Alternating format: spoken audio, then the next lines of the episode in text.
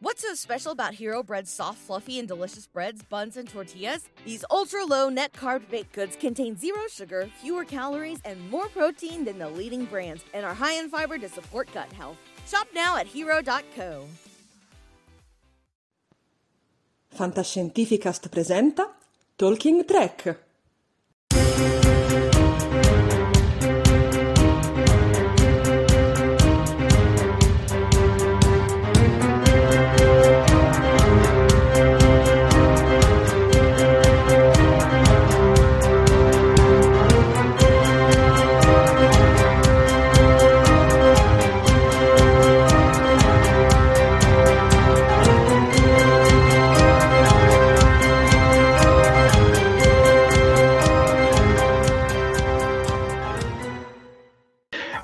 Buonasera a tutti e buona domenica a tutti, popolo di Star Trek e ben collegati in questa nuova live di Talking Trek. Io sono Jared, l'ideatore ma adesso anche il direttore di Talking Trek e in compagnia con me c'è il mio primo ufficiale, studentessa di cinema e anche articolista per il nostro sito, Sofia. Ben collegata Sofia.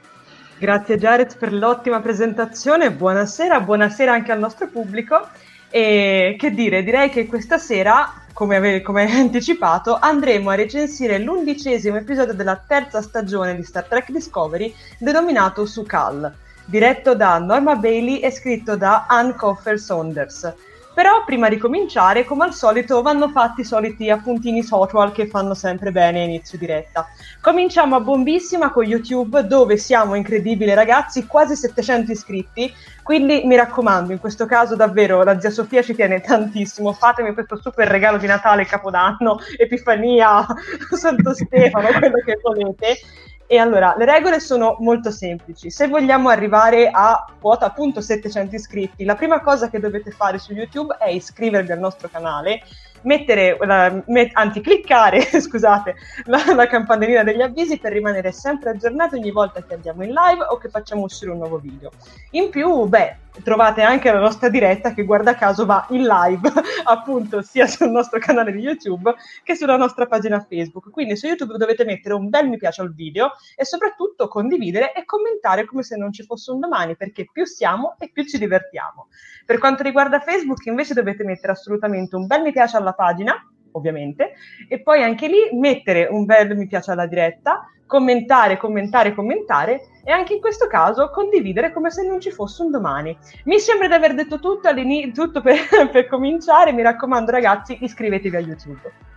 E brava Sofia che hai detto esattamente tutto quanto. Io vorrei ringraziare i nostri spettatori perché siete già in 65 di domenica sera alle 11.30. Quindi, che spettacolo! Grazie grazie. Io pensavo che ancora siamo spacciati. Per una volta cambiamo il giorno, perdiamo tutto il nostro pubblico. E invece siete meravigliosi. Siete ancora qui, come diciamo sempre, voi siete la nostra sala macchine della nostra USS Talking Track. Cominciamo a salutarvi e partiamo proprio dal capitano Pike che dice stasera sono il primo. Avete visto abbiamo cambiato anche la grafichetta con cui appaiono i messaggi. Poi andiamo avanti con eh, Positrone 76 che ci dice eh, manca ancora un'ora, sono ansioso di sapere cosa ne pensate. Oh, già un'ora prima eravate ah, fantastici.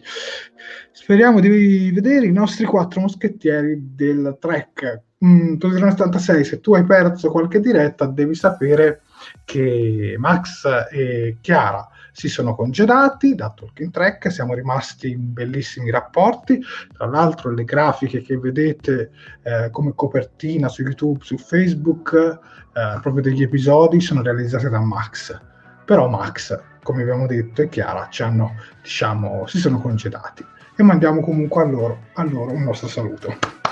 Ciao Max, ciao Chiara.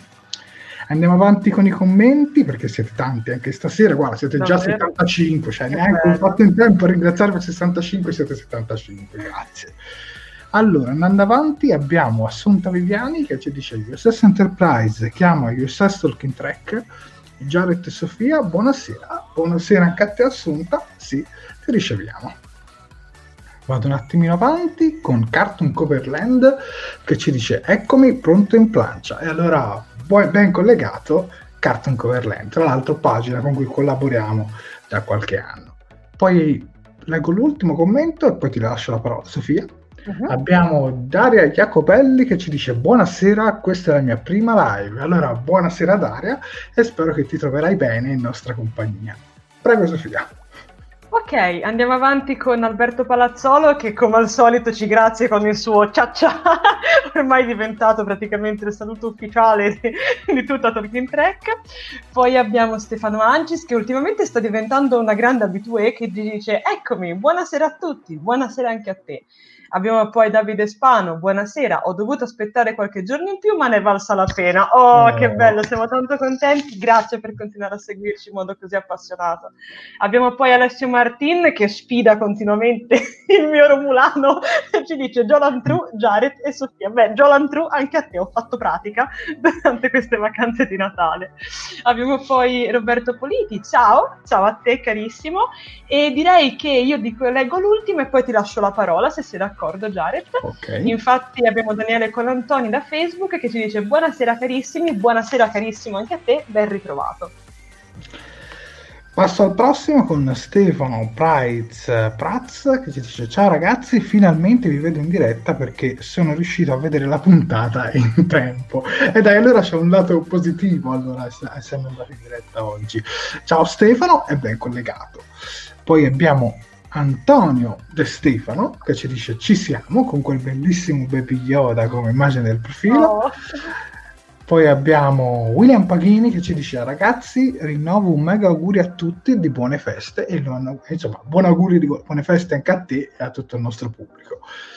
Poi abbiamo Davide Piscillo, l'immancabile Davide Piscillo che ci scrive ciao ragazzi, ci manda quattro saluti vulcaniani. Due, tre, 4, anche a te. Poi salutiamo Fuad che ci dice si va, si va. Anzi, guarda, ti accontento in anticipo. Si va. Si va.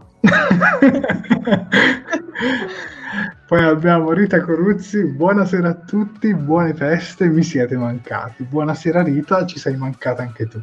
E questa è la centunesima diretta da non confondersi con i video su YouTube perché c'è qualche numero maggiore, ma su YouTube abbiamo realizzato anche dei video e non delle dirette. Esatto. Quindi noi calcoliamo, diciamo, le live.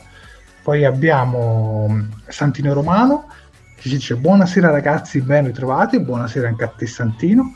Leggo i prossimi due e poi ti lascio la parola. Comunque ragazzi siete 79, grazie, grazie. Grazie. Eh, Claudio Polloni che ci dice vuoi là Eccomi qua, appena trasformato in Romulana. Ah, un altro Romulano. Andiamo forte stasera. Ben collegata Claudia. Poi abbiamo Andrea Parolo, buonasera e ben ritrovati. Buonasera anche a te Andrea Parolo che dall'immagine che vediamo, perché adesso le vediamo più grandi, vedo che sei un fan di The Witcher. Prego Sofia. Ok, andiamo avanti con Stefano Garioni che ci dice buone lunghe feste e panettoni a tutti. Mi piace questo saluto. Devo dire che mi piace molto. Grazie caro Stefano, buone feste anche a te. Anzi, lunghe feste anche a te e panettoni anche a te. Andiamo avanti poi con Daniele Amore. Buonasera a tutti. Buonasera Daniele, anche tu devo dire che sei diventato ormai un abitué. Ti troviamo praticamente sempre e ci fa super piacere. Abbiamo poi Flavio Gazzignato, Trek saluti a tutti, beh, Trek saluti anche a te, carissimo. Abbiamo poi, eccolo qua, Fabri B che ci dice buonasera a tutti, buonasera anche a te Fabri. Poi abbiamo Luciano Pugli- Puglielli, sì, scusate, che ci dice ciao, ciao a te. Poi abbiamo Daria Quercia, altra immancabile, buonasera belli, buonasera bella, grazie per essere qui. Abbiamo poi Daniele Pinna, Ciao e auguri di buone feste. Ciao a te e tanti auguri anche a te di ottime feste. Spero tu abbia passato bene questi giorni. Abbiamo poi anche Sandro Albinati che ci dice buonasera e ben ritrovati. Ben ritrovato anche a te carissimo. Io ti direi che leggo gli ultimi due e poi ti passo la palla. Che ne dici Jared? Certo. Ok, abbiamo quindi Antonio Morano. Buone feste e un prosperoso saluto dalla Via Lattea fondente Elvetica. Perfetto, guarda, non potevi essere più preciso, caro Antonio, fantastico. Abbiamo infine poi Daniele Caldarelli, poi ti passo no, la Davide, palla. Davide, Davide, scusate, scusate, scu- eh, questo è il, è il panettone che vedo. Non ha neanche gli occhiali. Non ha neanche gli occhiali. Hai ragione, hai ragione. Dice, insomma, Davide ci dice buonasera a tutti, un felice Natale passato a tutti E ovviamente lunga vita e prosperità come sempre. Carissimo, buonasera anche a te, un felice Natale passato anche a te e lunga vita e prosperità come sempre anche a te. Direi Jared che ti lascio la parola, che ne dici? Certo, e adesso passiamo a Fabrizio Casagrande, addirittura ci arrivano dei saluti dal Brasile. Buonasera da tutti da Morro eh, di San Paolo, eh, stato di Baia, Brasile. Finalmente riesco a vedervi in diretta. Io spero di aver pronunciato bene il nome della città, nel caso mi scuso, comunque ben collegato Fabrizio. Adesso andiamo a Mauro Vallanti, sempre con i suoi enigmatici messaggi, ed eccoci qua ologrammi in Nanek e il piani dal volto umano, episodio transitorio nonostante ciò lo amo. Metafore di Fabia, architetture futteriane, Talking Track anche di domenica, nutre di mente di emozioni sane.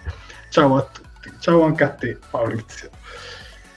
Poi abbiamo Mauro, Maurizio. Eh, ma, Mauro, è oggi Con i nomi. Non è venerdì, non è venerdì. Eh. Vai Giusimo Rapito, questo l'ho letto bene. Ciao ciao, ciao ciao anche a te. E siete 85, fantastici. Poi abbiamo eh, aspetta. Eder Hair o Eder Hair.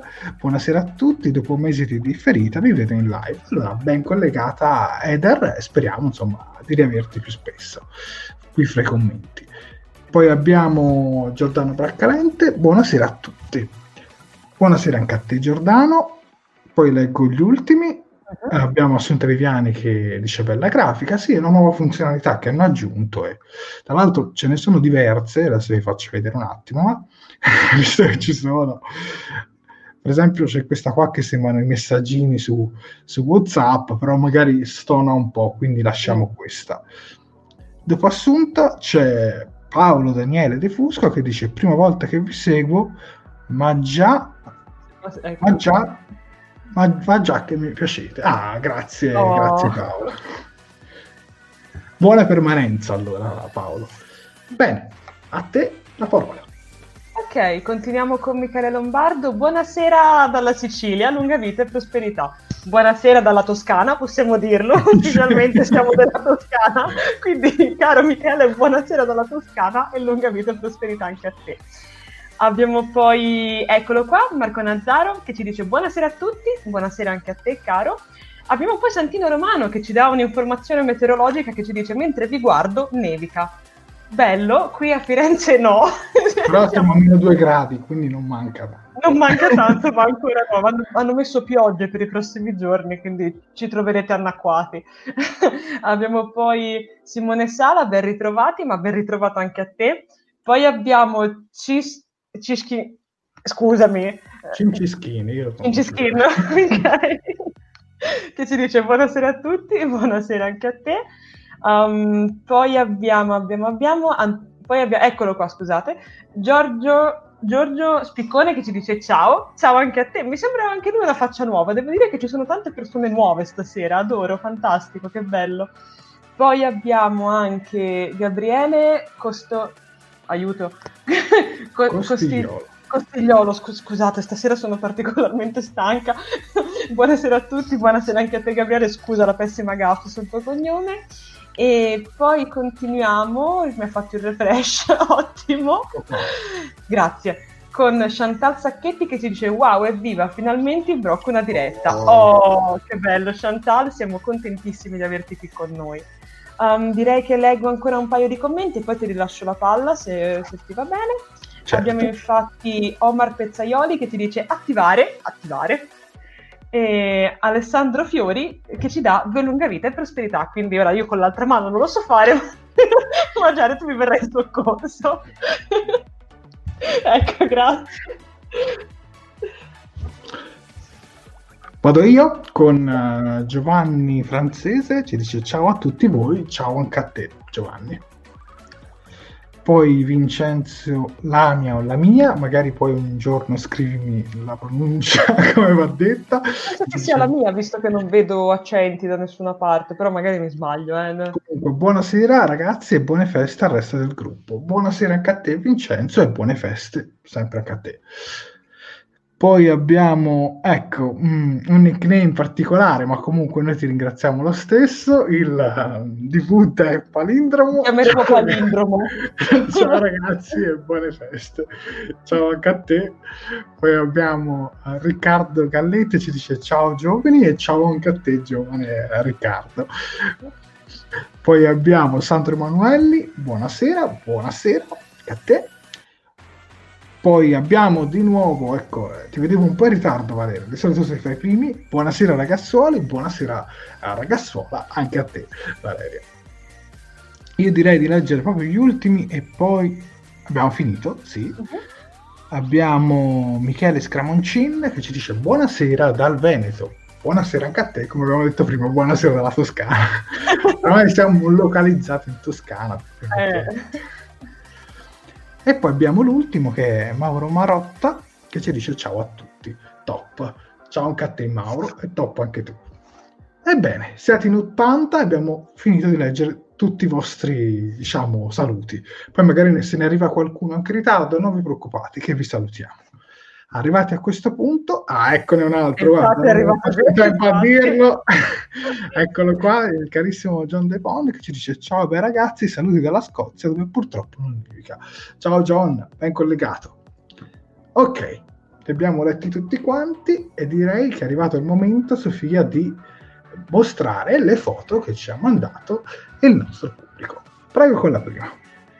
Ok, allora devo dire che mi piace sempre tantissimo mostrare le foto del pubblico perché ne arrivano sempre di super particolari. Infatti cominciamo subito con Assunta Viviani che ci ha mandato questi due bellissimi screenshot e una foto che ha fatto in mezzo alla neve, in divisa rossa tra l'altro, della serie classica, mi sembrerebbe così. Io sì. sono un po' ciecato stasera, sì, portate sì. pazienza. Confermo. Tra l'altro Assunta c'è anche scritto che qualche giorno fa, qui in Svizzera dove vivo, che se non mi sbaglio Assunta tu vivi proprio in Canton Ticino, almeno così ci avevi scritto nelle mail, quindi ti mandiamo tantissimi saluti fino al Canton Ticino ha nevicato e ne ho approfittato per fare delle foto. Vi faccio tanti auguri di buone feste. Assunta sei sempre fantastica, adoro la tua uniforme, io tra l'altro ce l'ho azzurra, che me la regalò tanti anni fa qui presente Jared e niente, spero magari di poterti beccare una volta in fiera perché sarebbe strabello. Tra l'altro i due screenshot accanto sono, devo dire, molto molto carini perché prendono due momenti stupendi, ovvero lo stappo dello spumante e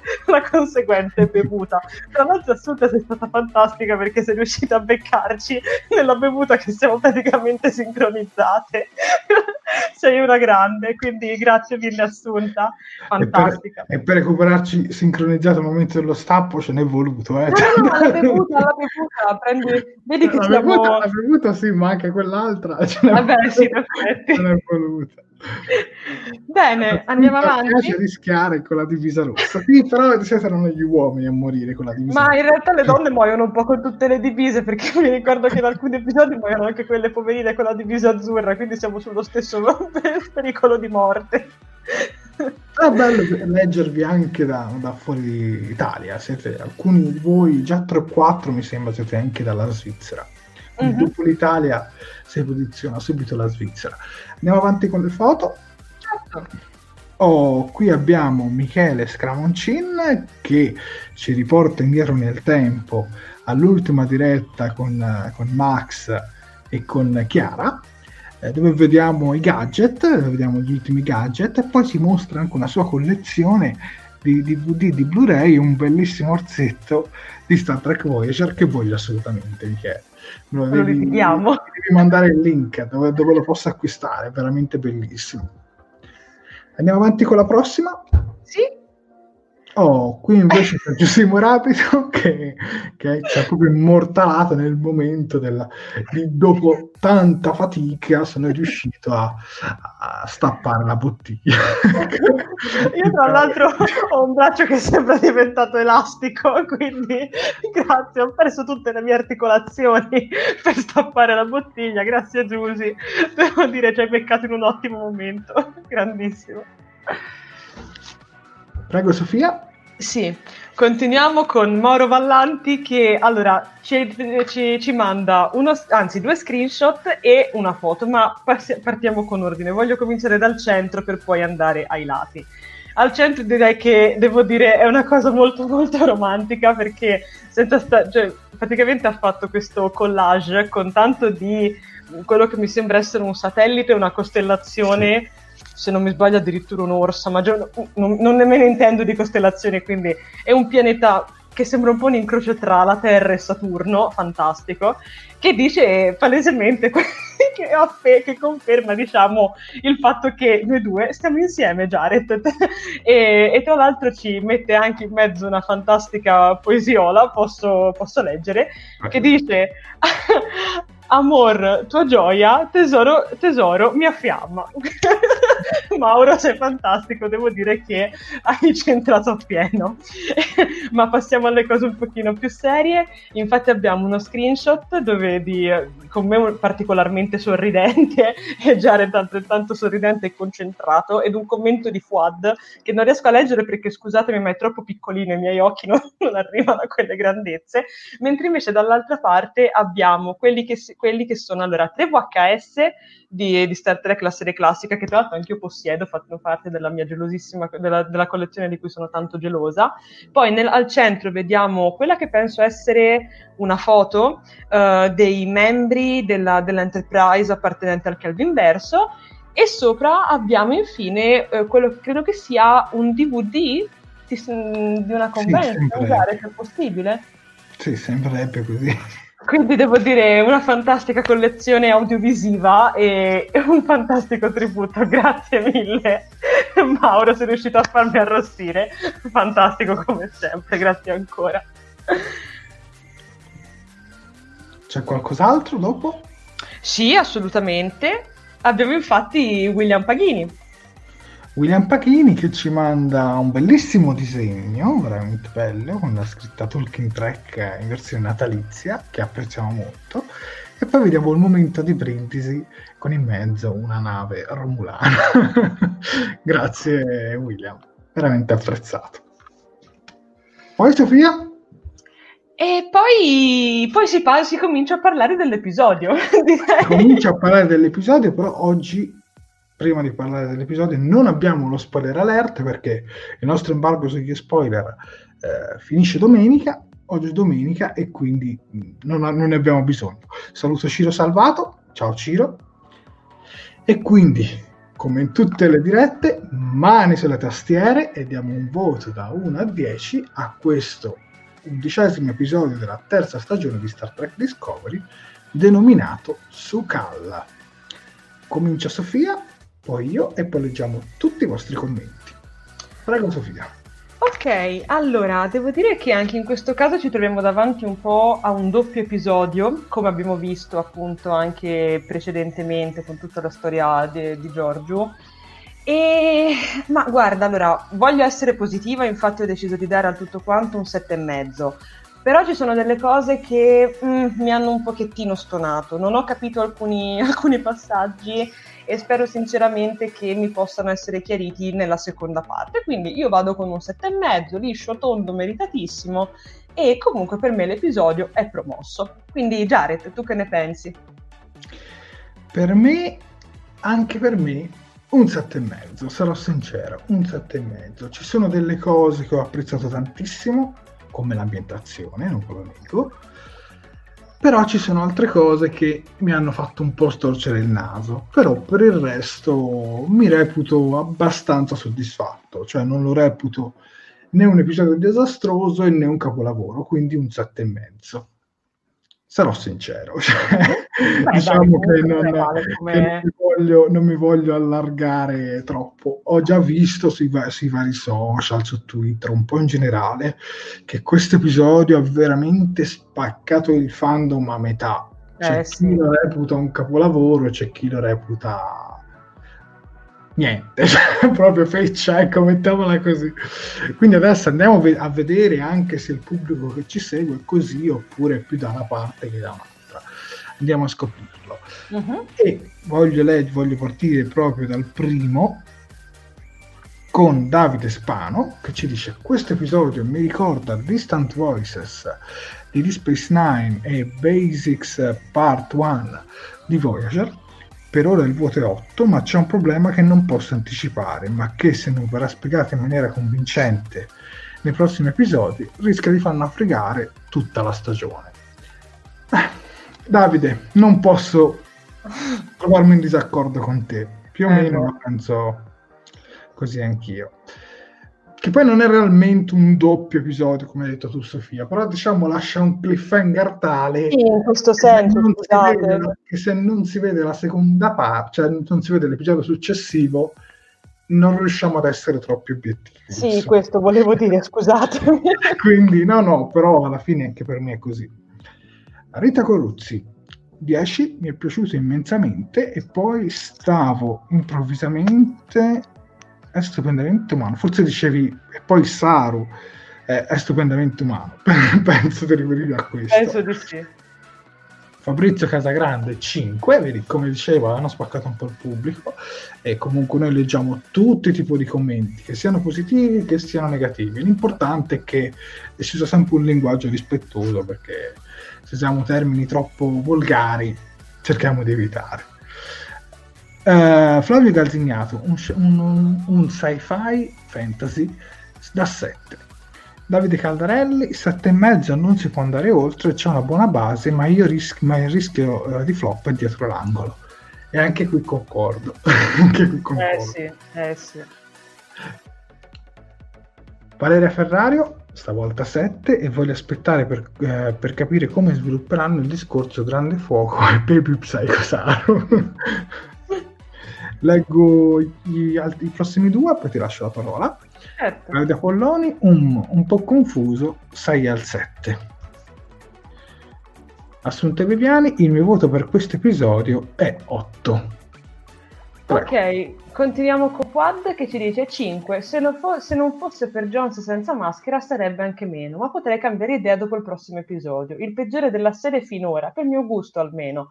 Quad, sei liberissimo di avere tutti i tuoi gusti, anzi noi li rispettiamo e anzi, come si diceva sempre anche nelle scorse stagioni, mi raccomando continua a commentare perché da un giudizio negativo o comunque da un qualsiasi giudizio possiamo imparare qualcosa di nuovo anche noi, quindi mi raccomando Certo. resta con noi fino alla fine perché siamo curiosissimi di sapere la tua quando andremo poi a commentare anche le scene. Io voglio dire una cosa, se non ricordo Eh. male, non sono sicuro se mi pare la scrittrice di questo episodio dovrebbe essere la stessa dell'episodio Scavengers, Sfruttatori. Sì? E a titolo personale, per me Sfruttatori, quello sulla discarica, è stato il peggior episodio di questa Mm. stagione. Qui- Quindi forte. Mm. Ok, ok, ma continuiamo invece con un bel set da parte di Santino Romano. Poi abbiamo Daniele Amore, voto 6. È il classico episodio dove c'è una intro tipo tutto è contro la situazione disperata, che va risolta nei prossimi due episodi.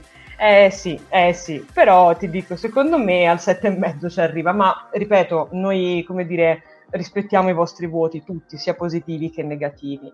Abbiamo infatti Vincenzo Lamia che dice sicuramente positivo come tutta la stagione, confermo il voto sopra il 7. Ok, mi ha rifresciato, aiuto, eccolo qua. Abbiamo Andrea Parola che ci dice 7,5 in attesa di rispondere a tutti i punti di domanda creati nell'episodio. Esatto. Abbiamo poi Cinci Skin che dice secondo me un bel 7 ci vale. Poteva essere di più ma la spiegazione del fulcro della stagione non mi ha convinto. Poi ne parleremo Cinci Skin, non temere. Abbiamo infine poi, e poi ti direi che ti lascio, che ti lascio la parola Jared, un voto decisamente negativo, infatti abbiamo Alessio Martin che ci dice voto 4. Osaira peggior villain di sempre, troppo rapido e troppo scontato. Questa stagione eh, 3, specialmente il finale, mi sta deludendo tantissimo. Ok, beh, direi che dopo un voto così basso, Jared, ti lascio, ti lascio la parola. Abbiamo, saliamo con un 9, eh, 9 per un episodio da Star Trek. Comunque, come eh, immaginavo, come avevo un po' letto in giro, veramente si passa da un opposto all'altro. Cioè, Eh sì. Quindi, sì, sì, è così. Ed Air Hire, o Air, anch'io sul 7 non mi sbilancio perché ci sono elementi che potrebbero andare molto bene, ma al contempo molto male a seconda di come si sviluppano. Infatti, Eder, secondo me, questo finale o, ha- o andrà o bene bene o male male, senza via di mezzo. Mi ricordo un po' Picard. Eh, e Picard secondo me è andato un po' male male nel È finale. andato parecchio male. Vabbè. Andiamo con Roberto Politi, sette e mezzo mi è piaciuto, pieno di rimandi a Star Wars, Harry Potter e Matrix. Eh, William Paghini, come quasi tutti gli episodi, sono molto combattuto. Location da 10, storia da 6, per cui diciamo 8. Vabbè, sei stato molto obiettivo. Antonio De Stefano per il momento è 7,5 variabile, dipenderà da come se la giocheranno nel prossimo episodio. Vedo che molti stanno anche sul 7,5, un po' Eh, come sì. il nostro ragionamento. Eh, Alberto Palazzolo, poi ti lascio il prossimo commento. Eh. Voto 8, non mi è piaciuta la spiegazione sulla causa del grande fuoco. Ok. Prego Sofia. Continuiamo con Riccardo Galletti che dice per me sarà un episodio in tre parti che andrà fino al, fin- fino al finale di stagione. Il tocco fantasy l'ho adorato. Per ora anch'io voto sette e mezzo. Guarda, mi trovi d'accordo, ti dirò, sul discorso delle, delle tre parti. Eh, abbiamo poi Stefano Garioni che ci dice il mio voto rimane sempre alto, 9 perché non cala mai di tensione dall'inizio alla fine. Um, poi abbiamo un altro ottimo voto, ovvero da Sandro Albinati che ci dice se esistono le puntatone questa lo era, episodio ricco sotto tutti i punti di vista, voto 9. Abbiamo poi Michela Gasparini, che salutiamo, che ci dice a me non è dispiaciuto, ma non mi convince la soluzione del grande botto, facciamo 7. Ok. Abbiamo poi Mauro Vallanti, episodio di passaggio visivamente nella media e a patto meraviglioso eh, totale verso la fine. Rimandi psicoanalitici, ambientazione vagamente harry potteriana le architetture interne. Tilly decisa e fighissima, sette e mezzo. Continuiamo poi con Daria Quercia che ci dice per poter dare un voto con cognizione di causa servirebbe il seguito, al momento 7, con alcuni punti che vanno chiariti, altrimenti è discutibile. Mi trovi d'accordo, cara Daria, mi trovi d'accordissimo. Um, io direi che leggo anche Stefano Ancis e poi ti ripasso la palla. Infatti il caro Stefano ci dice 8, un po' sulla fiducia. Episodio interessante, a tratti inquietante e misterioso. Mi è piaciuta anche Tilly e poi Doug. Sono curioso di, sc- di sapere come svilupperanno la storia. Lo siamo tutti Stefano e ne parleremo molto presto. Penso di poterti lasciare la parola, caro Jared. Sì, abbiamo John De Pond che ci dice non ce la posso fare, è ancora la prima parte, ma se la causa del grande fuoco è quella che sembra, è patetica. E c'è pure un notevole buco. 4 e solo perché Doug Jones senza maschera merita davvero e sentirlo anche cantare è stato bello. E questo è John, che noi comunque rispettiamo assolutamente la tua opinione, e poi magari andando poi dopo ad analizzare le scene, sarai libero di motivare la tua. Fabrizio eh, Casagrande, se la spiegazione del grande fuoco è il pianto di un bambino, poveri noi. Non anticipiamo troppo però ragazzi perché Vabbè, c'è un allora in realtà si può spoilerare perché Eh, tanto no, non c'è il vero. discorso dello spoiler, però magari poi andiamo diciamo scena per scena. Esatto. Poi Fabrizio è appena arrivato, quindi lui ancora non, non sa tutte, mi sa, tutte le regole. Comunque poi dopo vedrai insieme anche a tutti gli altri spettatori. Eh, Stefano Ancis, 8, episodio interessante, a tratti inquietante e misterioso. Mi è piaciuta anche Tilly e poi da... Ah, ma questo abbiamo già letto. Sì, è ricapitato qui sotto. Vabbè, forse è stato, è stato postato due volte. Eh, sarà eh, che l'ho visto in vasca da bagno con l'iPad e a me è piaciuto. Un sotto e mezzo, ma sai che è una bella idea. guarda. Magari sotto la doccia rimane più difficile, ma in vasca da bagno. In vasca, ottimo. Eh, Marco Nazzaro 7 ma alcune cose saranno spiegate nelle prossime puntate se il grande fuoco dopo che lo hanno spiegato per tutte le puntate fin qui va a finire male si è causato dalla disperazione eh, di un bimbo poi abbiamo uh, Marco Borserio 9 per la fotografia. NC se vuol dire senza voto boh, per il grande fuoco. Sì, senza, non classificabile, tipo non Ecco, sì, sì. Daniele Pinna 7 è il, più basso che, il voto più basso che ho dato fino ad ora per via di quello che pare sia la causa del Barn altrimenti avrei dato 9 poi abbiamo Positrone 76 che ci dice 7,5 anche per me pieno di luce e ombre grandi attese che, dovrebbe, che potrebbero divenire grandi soddisfazioni ma anche grandi delusioni. Poi abbiamo Riccardo Frasca che ci dice salve in ritardo, ma, ma, figurati, tanto stiamo ancora leggendo i commenti, siamo diciamo alla fase dei voti, delle pagelle, che ci dice vi auguro una buona serata, io voto 9, purtroppo non posso restare, buonanotte a Riccardo Frasca. Buonanotte Riccardo e comunque grazie per averci lasciato il tuo voto.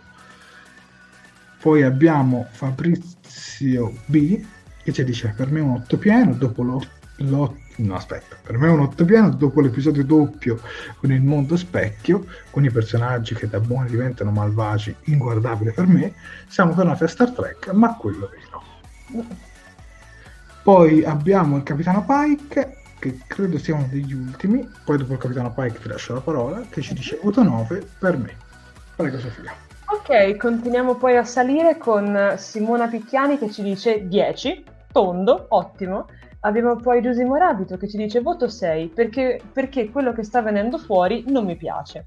Continuiamo poi Giovanni eh, Fran- Francese che ci dice do un 7 aspettando la prossima puntata. Uh, dunque, dunque, dunque, abbiamo infine poi anche, scusate, la motivazione da parte di, di, Simona del suo 10 che ci dice perché mi prende molto anche se alcune cose possono sembrare puerili, a me non importa. Ok, direi che con Simona abbiamo finito, quindi siamo, abbiamo finito con i voti e beh, ora si arriva alla ciccia, come si suol dire. Beh, adesso comincia l'analisi su questo eh, undicesimo episodio, quindi esatto. partiamo subito dalla prima scena, Sofia, che introduco io. Che allora, la prima scena, l'episodio si apre riprendendo proprio l'ultima scena dall'ultimo episodio, eh, dal brindisi a Giorgio, dove poi vediamo nello sviluppo Adira che continua ad avere problemi con Gray, Stamez che cerca di consolarla, ad un certo punto poi arriva una comunicazione proprio da parte dello stesso Stamez che il computer ha trovato i dati della Kiet, la nave che è il piano da cui viene l'SOS eh, che cercavano, e sulla nave c'è un segno di vita. Saru spiega che non si tratta della dottoressa Issa, o Aissa, non mi ricordo come si pronuncia, perché è passato tanto tempo, ma del figlio.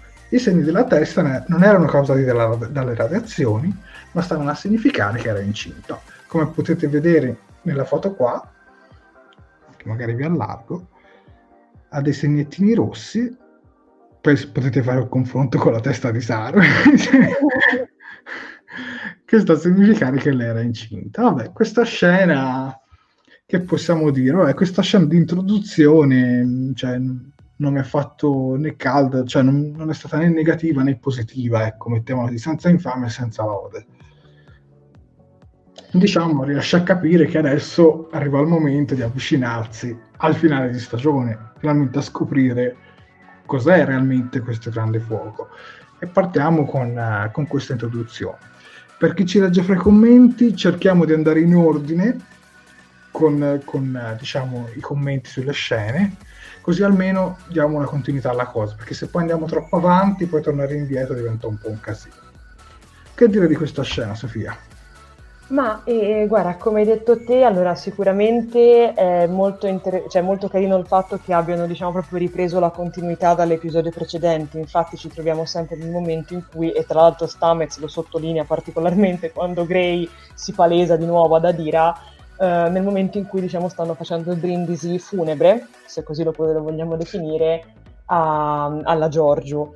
E beh, sicuramente era un po' l'inizio che tutti ci aspettavamo quindi niente, semplicemente la continuità apprezzabile. Per il resto mi è sembrato che a questo inizio avessero, cioè, volessero un po' rimarcare tutte le cose che avevamo visto sul finale dell'episodio precedente, come per esempio appunto questo fatto che Saru, eh, come dire, mh, non riesce o comunque sembra non riuscire ad essere particolarmente, diciamo, eh, oggettivo quando si trova ad avere a che fare con un suo simile o come, quando si trova ad avere a che fare con uh, la possibilità che i suoi simili, anzi de- ad avere un contatto effettivo con un suo simile.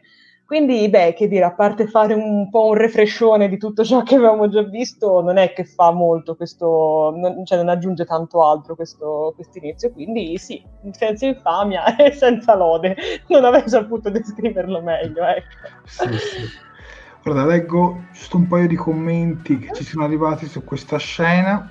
che tra l'altro ce n'avevo uno qua, eccolo qua, Michela Gasparini che ci dice ho apprezzato la continuità di scena con l'episodio precedente, mentre Stefano Ancis si chiede, ci chiede eh, su questa scena una domanda da quando l'ho vista. Perché Saru non ha detto da subito che i segni erano segno di gravidanza, segno, segno injection? Allora, obiettivamente parlando hai ragione. Se provo, diciamo, a trovare una risposta a questa tua domanda, posso pensare che visto che gli ultimi due episodi sono stati dedicati a Giorgio, hanno messo un attimino da parte questa cosa per poi, diciamo, ritirarla fuori al momento che era finito, diciamo, quel, quel capitolo su, sull'addio di Giorgio diciamo, per trovarci una logica diciamo, a livello seriale, eh? che, poi a livello di trama non è che abbia così tanto senso. Tu che ne pensi, Sofia? Ma guarda, io mi sento, se posso, di rispondere tramite un commento che è arrivato tra l'altro in risposta a questa osservazione da parte di John De Pond, che dice la perplessità e la preoccupazione particolare di Saru ha un senso. Pensava al bambino della dottoressa e non aveva voluto dirlo prima mi mm. trovo d'accordo, cioè probabilmente Saro, anche per come abbiamo visto che si sta sviluppando, magari voleva essere effettivamente sicuro di quello che sarebbe andato a dire, d'altronde c'è delle informazioni che sarebbe poi andato a riferire ai suoi sottufficiali. D'altronde parliamo appunto sempre di qualcuno che è appena diventato capitano e ancora deve capire un attimo come gestire molte delle, delle, de, delle vicissitudini e soprattutto di qualcuno che come vedremo anche più avanti nell'episodio, è molto fragile come, come personalità. Quindi non so, non, ti, la, ti dirò la verità, non, a me non ha dato molto fastidio questa cosa, che non l'abbiano detto subito. Secondo me ha fatto più effetto, comunque ha fatto più presa il saperlo dopo. Perché effettivamente nell'episodio precedente... Sì, perché diciamo che nell'episodio precedente forse sarebbe stata diciamo, un'informazione uh, un po' ora non voglio dire super, superflua, ecco, perché comunque... È stata oscurata da Giorgio. Eh, sì, eh, esatto, esatto, sì, esattamente. Infatti, come dicevo prima, per fini proprio di serialità, secondo me hanno aspettato anche un po' a dirlo. Eh, sì, sì. Poi abbiamo altri commenti in cui ci dice Andrea Parolo, perplesso, perplesso, perplesso, la gravidanza esposta in questo episodio e non subito, mi sa di correzione in corso d'opera. Ci sta, è possibile. Davide Caldarelli invece ci dice potrebbe non aver detto perché visto gli anni passati dal messaggio immaginava che fossero tutti morti.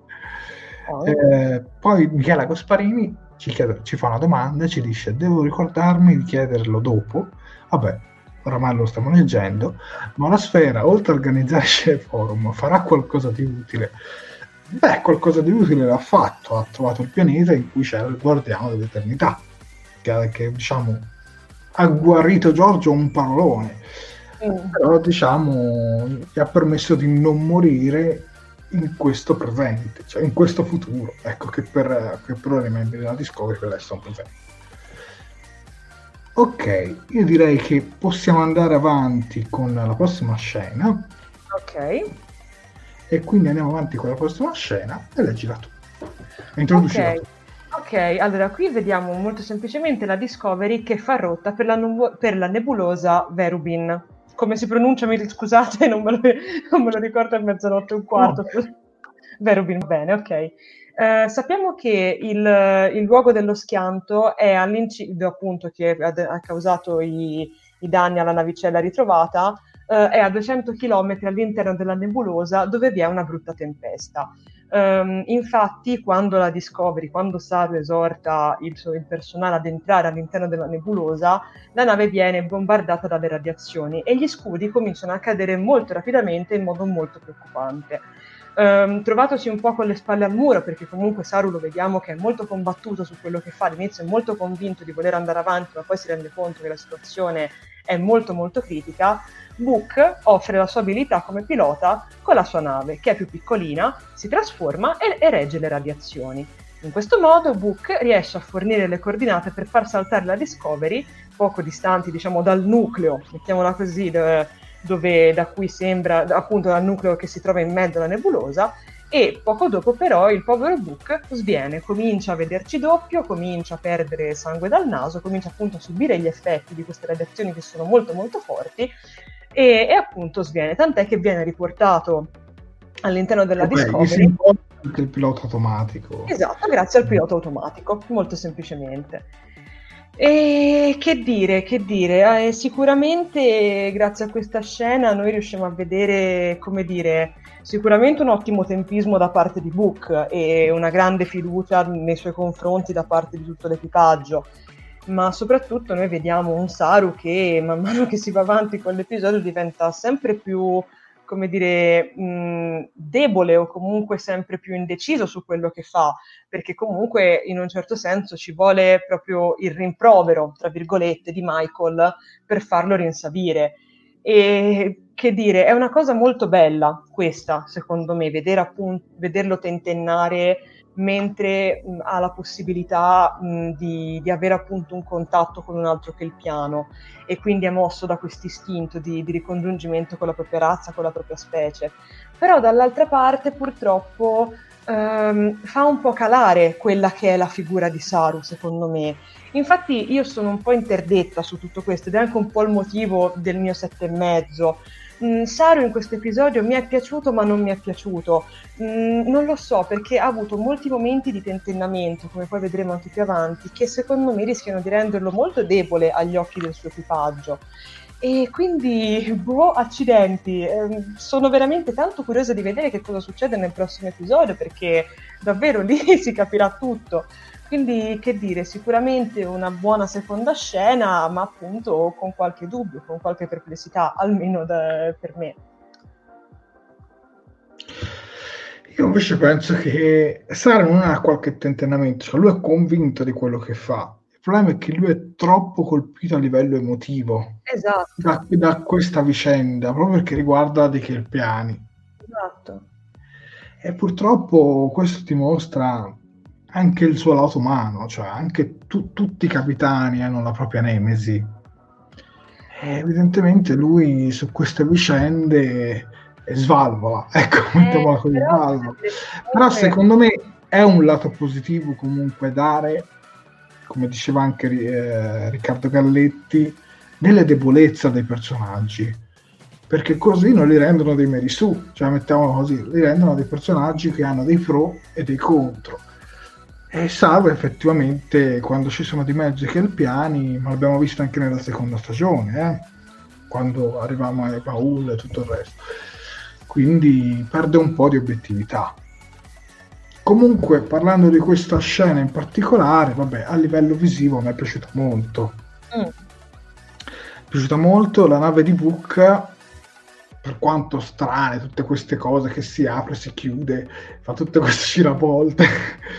Però ha un senso, cioè questa nave ha un senso a differenza della nave, quella che vediamo in Star Trek Picard, che non ha niente di suo, cioè non ha un qualcosa che lo rende unico La sirena. non ha niente la sirena che la rende unica. La nave di Book, per quanto la conosciamo poco, comunque è già molto più interessante rispetto alla sirena. E quindi per me questa scena graditissima, insomma. Sì, mm, ti dico, a me rimane un po', diciamo, mi stranisce un po', come ti ho detto prima, la testardaggine di Saru, che effettivamente, come fa notare anche, mi sembra, ora, ecco, sì, mi sembra che era Daniele Amore, ecco, che dice, ehm, posso, scusa, volevo mostrare il commento, che dice fare un'analisi approfondita magari con una sonda della nebulosa e non sarebbe stata una cattiva idea. ma lo fa, lo fa perché a un certo punto dice, quando gli scudi mi sembra calano al 60%, cosa dice? In italiano non lo, non non lo dice però. No, in italiano è vero, non lo dicono. In italiano non lo dice, dice vada avanti, tipo una roba del genere. Invece in Sì. inglese tipo dice nuova scansione, come dire, prova a cercare una soluzione, prova Eh, a trovare sì. un modo per... Quindi so. Nella fretta, diciamo, un pochino ci prova. Purtroppo a volte queste cose nell'adattamento in italiano si perdono, però comunque il Certo. senso della scena si capisce che erano in difficoltà e lui non mi sembra neanche che fosse così desideroso di aiutare Book, però ha detto vabbè, oh, se non c'è, se non c'è altra scelta, oh, affidiamoci a lui. Mettiamola così, l'ho Sì, visto sì, molto, molto così. Dai, leggiamo altri commenti, leggiamo altri commenti. Eh, Allora, Il personaggio di Saru, i giocatori lo stanno massacrando, ci dice Giusy. Fuad, sempre sulla falsa riga, ci dice: Ho l'impressione che i giocatori gli stiano sfilando la poltrona da sotto, ma questo mi sembra più evidente più avanti. Beh, Fuad, anche nello scorso episodio, quando fa quel commento Giorgio del tipo eh, guarda la poltrona del capitano, guarda il comando, eh, gli fa la Giorgio a Burnham prima di congedarsi, era un bel indizio. Mm, eh beh, direi. Personalmente parlando, io spero che Saro non morirà o che non farà una brutta fine, perché è un personaggio a cui sono tanto affezionato. E William Paghini, concordo con Jared, coinvolto troppo emotivamente. Mm. Una cosa sicura, ci vengono incollati allo schermo, questo è innegabile. No, la scena è stata bellissima. Assolutamente, assolutamente. Antonio Morano sfida gli altri e dice spero Saru si riprende l'autorità e più sicurezza nella prossima puntata. Sì, visivamente era molto bella, ci dice Sandro Albinati.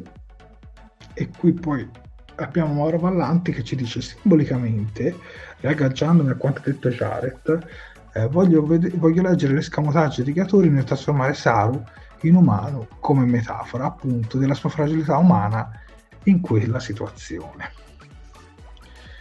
Eh, Roberto Politi, Saru non arriva alla Befana un po' come quando si dice agli allenatori di calcio non arriva al panettone, non arriva alla Befana, che sarebbe ecco l'episodio, l'ultimo episodio arriva dopo la befana, quindi... Poi vediamo se abbiamo qualche altro commento. Chissà che ruolo avrà nella quarta stagione, chissà se ci arriverà. Eh, è quello il discorso. Eh, Umberto Rotunda, che salutiamo, ben collegato, ci dice la la la la, non vi ascolto, mi sono liberato solo ora da, da una Zoom volata fantastico. Vedo che siete già in spoiler mode, recupero la puntata e provo ad esserci per il finale. Ah, grande Grande, grandissimo. Infatti uno dei motivi per cui abbiamo rimandato la puntata domenica è perché uno, molti di noi, ma compresi anche noi due, che abbiamo finalmente avuto la fortuna di poterci rivedere dopo tanto tempo, e due perché tutti insomma passavamo tempo insieme alle nostre famiglie, magari il giorno di Natale non tutti siamo riusciti a vedere l'episodio e quindi abbiamo detto rimandiamo di qualche giorno, facciamo finire un attimo le feste, spezziamo un attimo e riprendiamo domenica. So che a questo orario la domenica per molti insomma può essere problematico, però si tratta soltanto di una volta. Esatto, esatto. Quindi Umberto, non ti preoccupare se ancora non hai recuperato l'episodio. Ehm, Prade Polloni, ho paura che muoiano tutti per primo. Andrea Bonolo, il titolo del prossimo episodio, Saro il panettone vergine.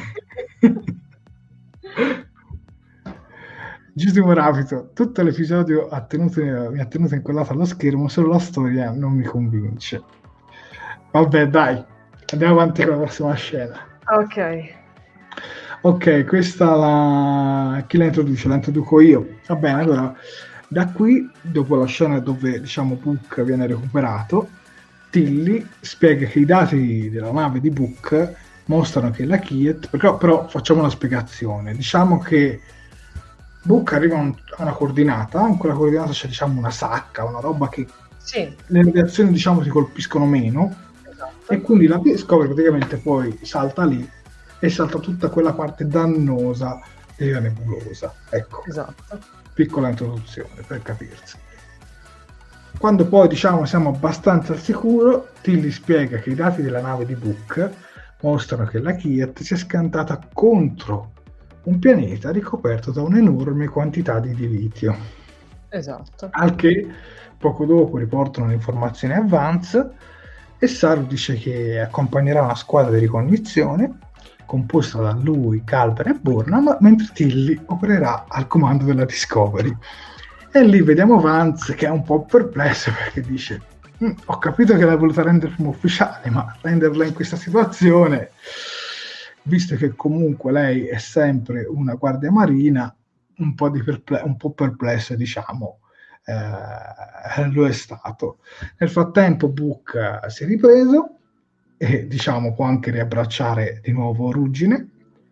Poco dopo, mentre camminano per i corridoi, Burnham e Book Burnham fa presente a Book alcune perplessità su Saru, che non è abbastanza obiettivo. Ora io dico, detto proprio da te, cioè, detto proprio sinceramente, però è una cosa che, che abbiamo pensato tutti. Però insomma, dai, Burnham, mi sfruttatore, tu sei stata obiettiva? Mm, vabbè, comunque, cioè, per carità, però comunque ha ragione. Sicuramente ha ragione. Su questo pianeta io sono rimasto affascinato. A livello visivo sono rimasto affascinato. Beh sì, sì assolutamente.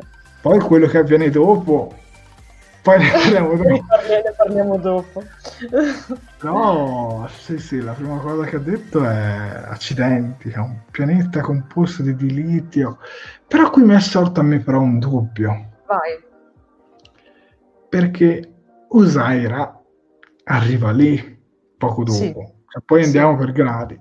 No. Vabbè, vai, lo racconto dopo perché se no. Bravo, bravo, già ci complichiamo andiamo la vita. Comunque, niente, su questa scena qui, vabbè, bella visivamente. Ovviamente concordo con Burnham perché, perché obiettivamente ha ragione, anche se quella battuta magari doveva fare un altro personaggio. Eh, ma anche, scusa, ma anche Vance comunque quando parla, quando, a parte che fa una faccia come stanno dicendo tutti da Oscar Vance quando, quando sente Saru dire una cosa del genere, ma secondo me lui fa quella faccia non solo per un discorso di Tilly come primo ufficiale e diciamo facente funzioni di, di, di capitano in quel caso, ma secondo me lo fa anche proprio per il fatto che si è reso conto che Saru in questa situazione non è obiettivo, come poi rimarca anche Michael. Cioè, è, ecco, la cosa un po' così è che diciamo tutti sanno che Saru non è obiettivo, però comunque gli continuano a dare, diciamo, molto, molta fiducia, che da un certo punto di vista è molto bella come cosa, perché ti fa, cioè, ora non fraintendetemi, eh, è molto bella come cosa dal punto di vista che comunque ti fa capire quanta fiducia loro ripongano nei confronti di Saru. Uh, Tilly in primis, Michael pure e tutti gli altri via discorrendo. Uh, però appunto c'è sempre questo grosso problema dell'obiettività che Saru in questo momento non, non ha la testa, cioè non, non, ha la testa lì nel presente.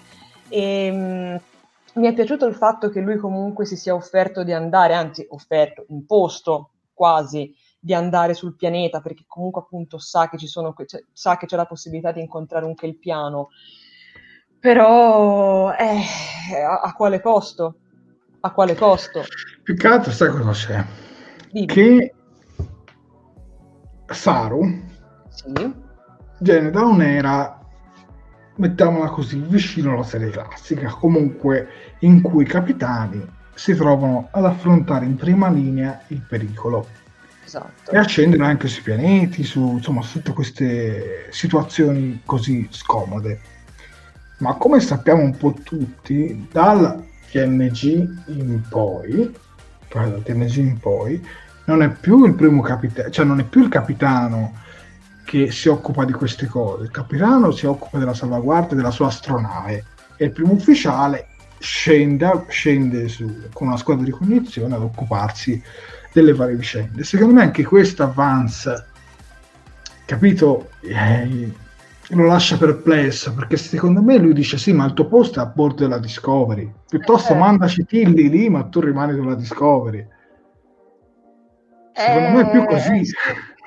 Eh, eh sì, eh, no, guarda, ma mi trovi, mi trovi d'accordo, ti dico, è, è, difficile effettivamente sviscerare bene questa scena perché appunto escono fuori tanti tipi di punti di vista molto diversi e anche secondo me molto interessanti. Per questo ti dico, proprio perché Saru era dell'epoca, diciamo, di Kirk, lui vuole scendere a terra sul pianeta, cioè certo.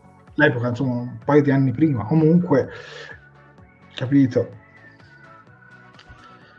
Vabbè, sì, però una regola che non è stata rispettata in nessuna serie di Star Trek. Vabbè, Davide, però Picard in generale la rispettava abbastanza, anche Genui, anche Cisco. Poi sì, poi a un certo punto anche Cisco andava con la Defiant a fare le missioni. Però comunque, grosso modo, secondo me in quella situazione non, non sarebbe dovuto scendere lui.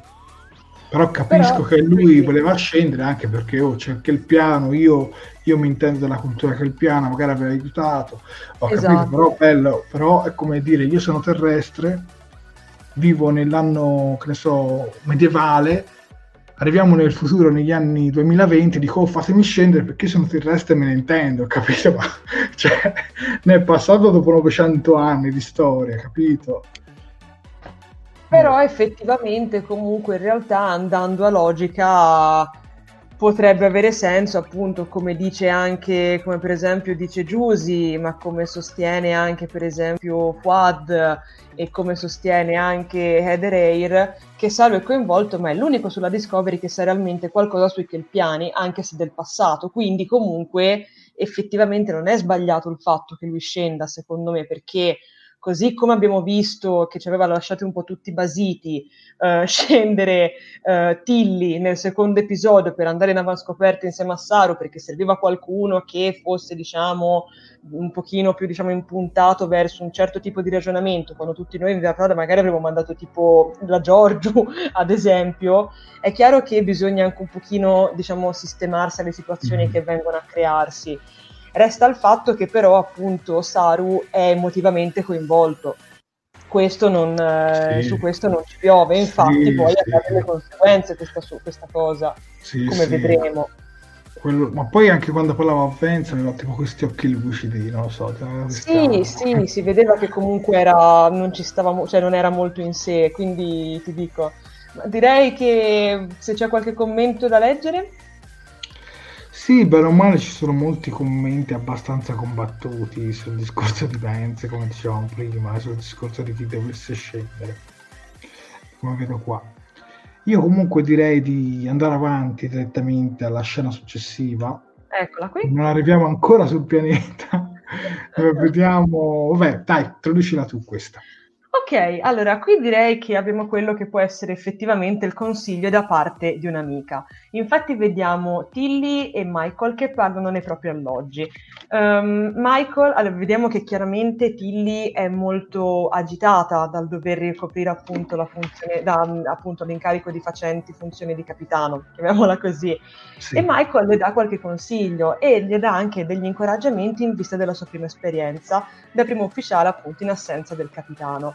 Tra l'altro Michael dice una cosa che secondo me è stata molto carina, l'ho apprezzata particolarmente. Infatti Michael, parlando appunto di come affrontare l'ansia, di come sistemarsi nelle situazioni pericolose, che tra l'altro spaventano particolarmente Tilly, perché effettivamente quella che gli si sta andando a creare davanti è una situazione tutt'altro che serena. E, ehm, e Michael svela che Uh, sotto il bracciolo sinistro della poltrona da capitano c'è una piccola bava metallica, un difetto di costruzione che si trovava sia sulla Shenzhou che su, appunto sulla Discovery. E tra l'altro lei dice che questo difetto di costruzione è proprio delle navi che sono state costruite a San Francisco. Inoltre Michael dice che quando Giorgio si sentiva molto preoccupato stava in ansia per qualcosa, la premeva o comunque la accarezzava con il pollice. Eh, tra l'altro lei, cosa molto carina che sinceramente ho trovato veramente tanto adorabile, dice che quando poi è toccato a lei prendere il comando della, della nave è andata poi a cercare effettivamente questa, questa, questa, bava e ha detto che la Giorgio l'aveva praticamente consumata, era rimasto solamente un pezzettino lucido che non si sentiva neanche più. E ripeto, io questa scena personalmente l'ho trovata molto tenera, ma inoltre l'ho trovata anche molto realistica, perché effettivamente si va a delineare ancora di più eh, questo legame di amicizia o comunque di profonda umanità che c'è tra Tilly, mi veniva da chiamarla Killy, scusate, tra Tilly e Michael, che se ci si pensa all'inizio i loro rapporti, soprattutto nella prima stagione, non è che fossero esattamente tutte rose e fiori, anche perché le due si sono ritrovate un po' per obbligo a condividere lo stesso alloggio. Quindi, che dire, finalmente, posso dirlo sinceramente, una scena che mi è piaciuta tanto. Questa scena mi è piaciuta veramente tanto, tanto, tanto. E ho particolarmente, come ho detto, anche apprezzato um, il, il, rapporto e anche la recitazione che le due ragazze ci mettono. Si vede che riescono a trasmettere appunto questo sentimento forte di amicizia che si è andato appunto a delineare nel corso del tempo. E Jared, tu che ne pensi? Ma la penso esattamente come te, questa scena l'ho adorata e qui ho adorato anche Burman, perché diciamo eh, sì. sono scene in cui magari la senti pesante, invece qui eh, vi ho visto dare proprio un bel consiglio, da, ma non tanto da ufficiale, ma da amica, proprio Esatto. da amica, visto che anche lei ha passato queste situazioni, perché come sappiamo Burnham è stata prima ufficiale sulla Shenzhou della Prime Giorgio, Esatto. quindi ne ha passate anche lei quelle situazioni. Io però mi chiedo veramente, Saru, hai lasciato lì sola Tilly a comandare la Discovery? Cioè, io ho capito tutti i vostri ragionamenti fra i commenti, però veramente la sensazione che andasse male questa cosa io la percepivo tantissimo nell'aria. Comunque, soffermandoci su questa scena, sì, l'ho trovata molto dolce, molto, molto carina. E la cosa di, del, del, toccare qualcosa come se fosse antistress è molto realistica. Eh sì. Molto, molto realistica. Lo facciamo anche noi nella vita reale.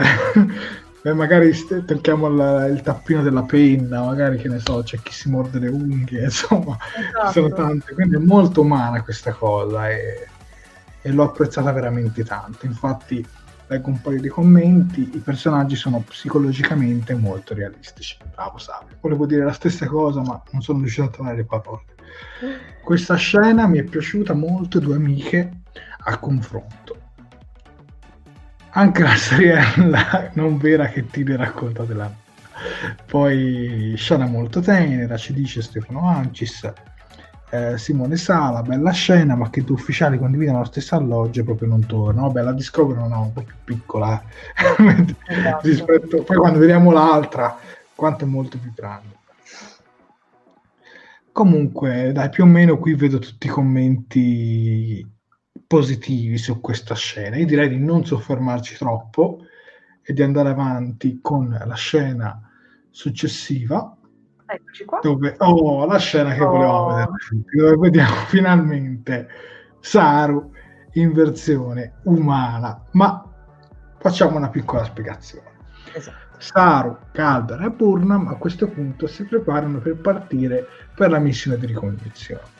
Assumono dei farmaci per le reazioni, ma devono rientrare in infermeria entro 4 ore. Almeno così dice il dottor Calder.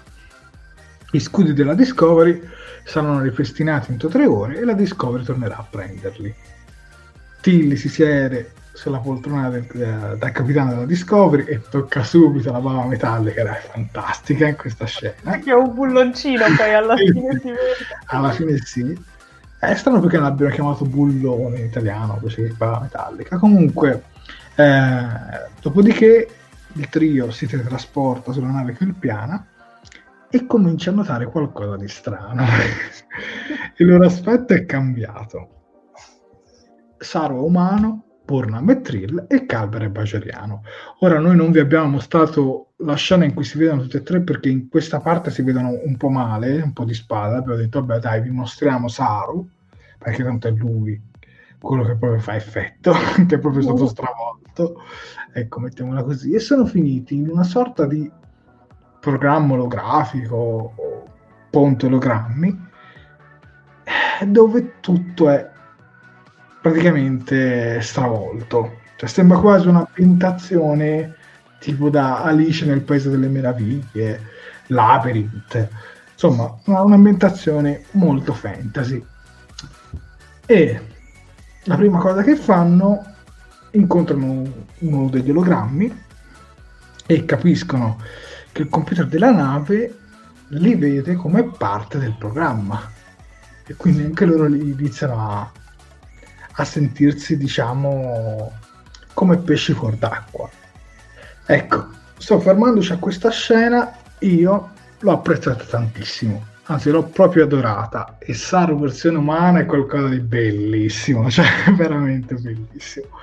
E abbiamo già visto alcuni episodi di questo tipo nelle varie serie, per esempio mi viene in mente di Space Nine, dove c'è un episodio in cui vediamo anche Quark e Odo in versione umana.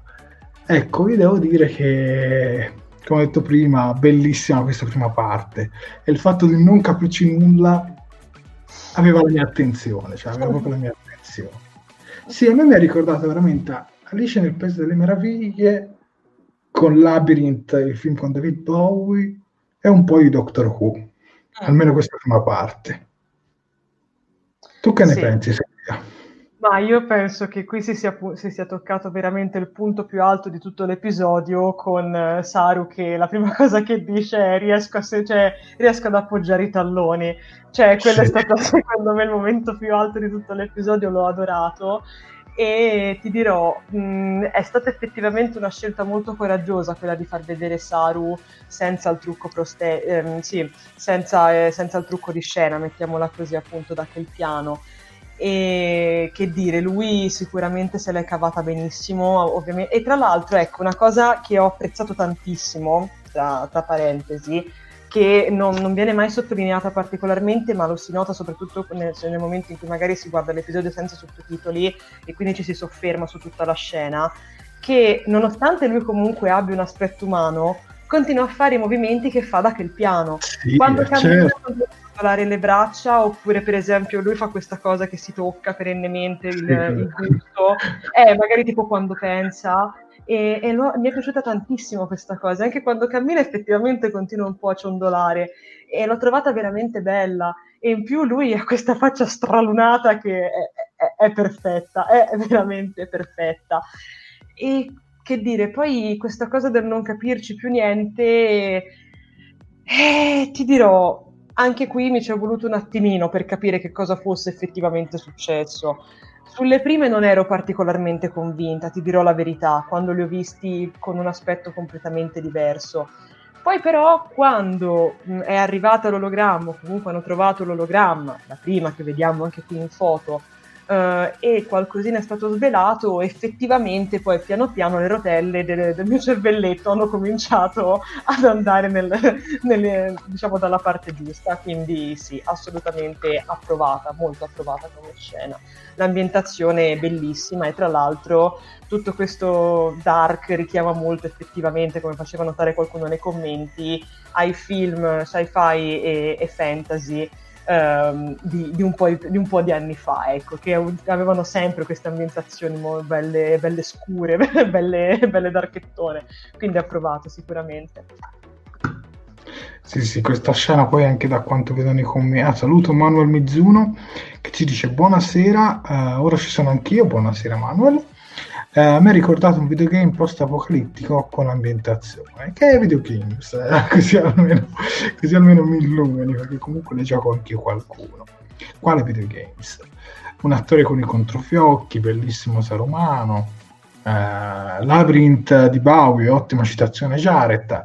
Beh, ma il nome Jared viene da quel film, perché il Red Goblin si chiamava Jared Esatto. Adesso l'avete scoperto dopo, dopo 100 puntate di Talking Track. Non lo so, ci sono rimasto affezionato, poi sarà che Bowie è anche il mio cantante preferito. Quindi, vabbè, torniamo su Star Trek. Eh, finalmente vediamo Doug Jones. John De Pond, questa domanda falla dopo quando arriveremo a trattare la scena, perché poi te la leggiamo, almeno che non la perdiamo. Poi Davide Spano in Far Beyond the Stars, che avevo citato prima, Odo, Quark, Goldcat e Murdoch sono umani. A vederlo così mi ha commosso, ci dice Rita Coruzzi. Poi salutiamo Japan Way. Ciao Japan Way. No, guarda, guarda, bellissimo Japan Way. Un saluto da Tokyo. È la prima che vi seguo in live.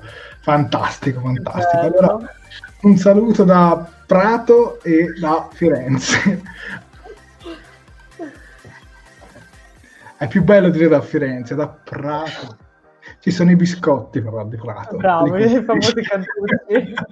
esatto. Un grande Doug Jones, ci dice William Paghini. E d'ora in poi lo vedremo più come Jones, dice Saro. No, però è stata veramente una bella, una bella cosa vedere. Io, ci appare inaspettata. Nelle mm. foto promozionali non l'hanno, non l'hanno spoilerata. Eh, questa cosa doveva essere, doveva essere il colpo di scena, effettivamente, quindi c'è stato tutto. Eh, Japan Way, di solito vi guardo in podcast, più comodo per me, dopo tanto ho deciso di unire un volto alle voci. Oh. Oh. Come magari qualcuno non sa, il mercoledì veniamo distribuiti in podcast su Fantascientificast che trovate ovunque. Basta, basta scrivete Fantascientificast, che ne so, su Spotify e vedete tutte le loro pubblicazioni e troverete anche Talking Track e ci potete ascoltare in podcast dove in sottofondo c'è una musichetta per dare un po' più di atmosfera. Esatto. E quindi dai, io spero che sono come ti immaginavi. Se magari mi immaginavi più bello. Stefano Ancis, Jared facendo parte di una band che suona brani di David Bowie, avevo capito da subito l'origine del tuo nome. allora voglio sentire assolutamente una canzone della tua band, anzi, guarda, ti propongo di, di scrivere una sigla per Talking Track originale. Visto, visto, che sono brani di David Bowie. Eh Poi, eh, ficata che sono le 8 di mattina, ci dice Riccardo Galletti. Accidenti. Wow. Eh, qui sono un quarto all'una di notte. Esatto. e siamo in 75. Meravigliosi, ragazzi, meravigliosi. Vabbè, dai, arrivati a questa scena, io direi di andare eh, avanti con la prossima. Dove aspetta che tolgo il logo perché altrimenti vi copro una roba che vi volevo sì. far vedere nell'immaginetta in alto. Allora, Andiamo a introdurre questa scena. Il trio continua la sua traversata all'interno del programma olografico. In fondo ad un pozzo a gradini, che è quel pozzo a gradini che vedete lassù in alto a destra, ricorda veramente Labyrinth, trovano una porta sigillata e trovano anche il Kelpiano. I tre si presentano a lui e il Kelpiano si spaventa e fugge via. Il sopravvissuto, non, che tra l'altro chiamavano anche il bambino, il sopravvissuto, non è a conoscenza del grande fuoco e del mondo esterno, quindi loro avrebbero dovuto agire un po' più con cautela, come se fosse stato un primo contatto, infatti lui proprio si è spaventato. A quel punto il trio si divide, Calber e Saru vanno a cercare il bambino, Barnum invece va ad investigare su questa porta. Nel frattempo, sulla USS, Dis- no, sulla USS Discovery, attraverso una scansione rilevano che la nave sospetta si sta avvicinando alle loro coordinate. Dunque, che dire di tutta questa scena? Allora, innanzitutto vorrei parlare di quei carabini perché sono veramente bellissimi, come ho detto prima che mi hanno ricordato Labyrinth, e soprattutto adesso allungo l'immagine, c'è quella specie di orchidea lassù in alto a destra esatto. che mi ricorda tantissimo quella di Star Trek Picard e qui ti volevo. Qui ti volevo perché quando l'ho vista, anche cioè io quando c'è stata la scena di loro che scendono le scale, io ho visto sta, questa bestia volare nel cielo, mi sono concentrata totalmente su di lei e ho completamente ignorato la discesa per i gradini. L'ho dovuta vedere tre volte prima di accorgermi che effettivamente stessero scendendo. Eh sì, sì, sì, bella, bella, bella, bella. Poi così nello sfondo che vola nel cielo, veramente d'effetto secondo me. Sì, sì. Beh, sul bambino posso dire una cosa, odioso.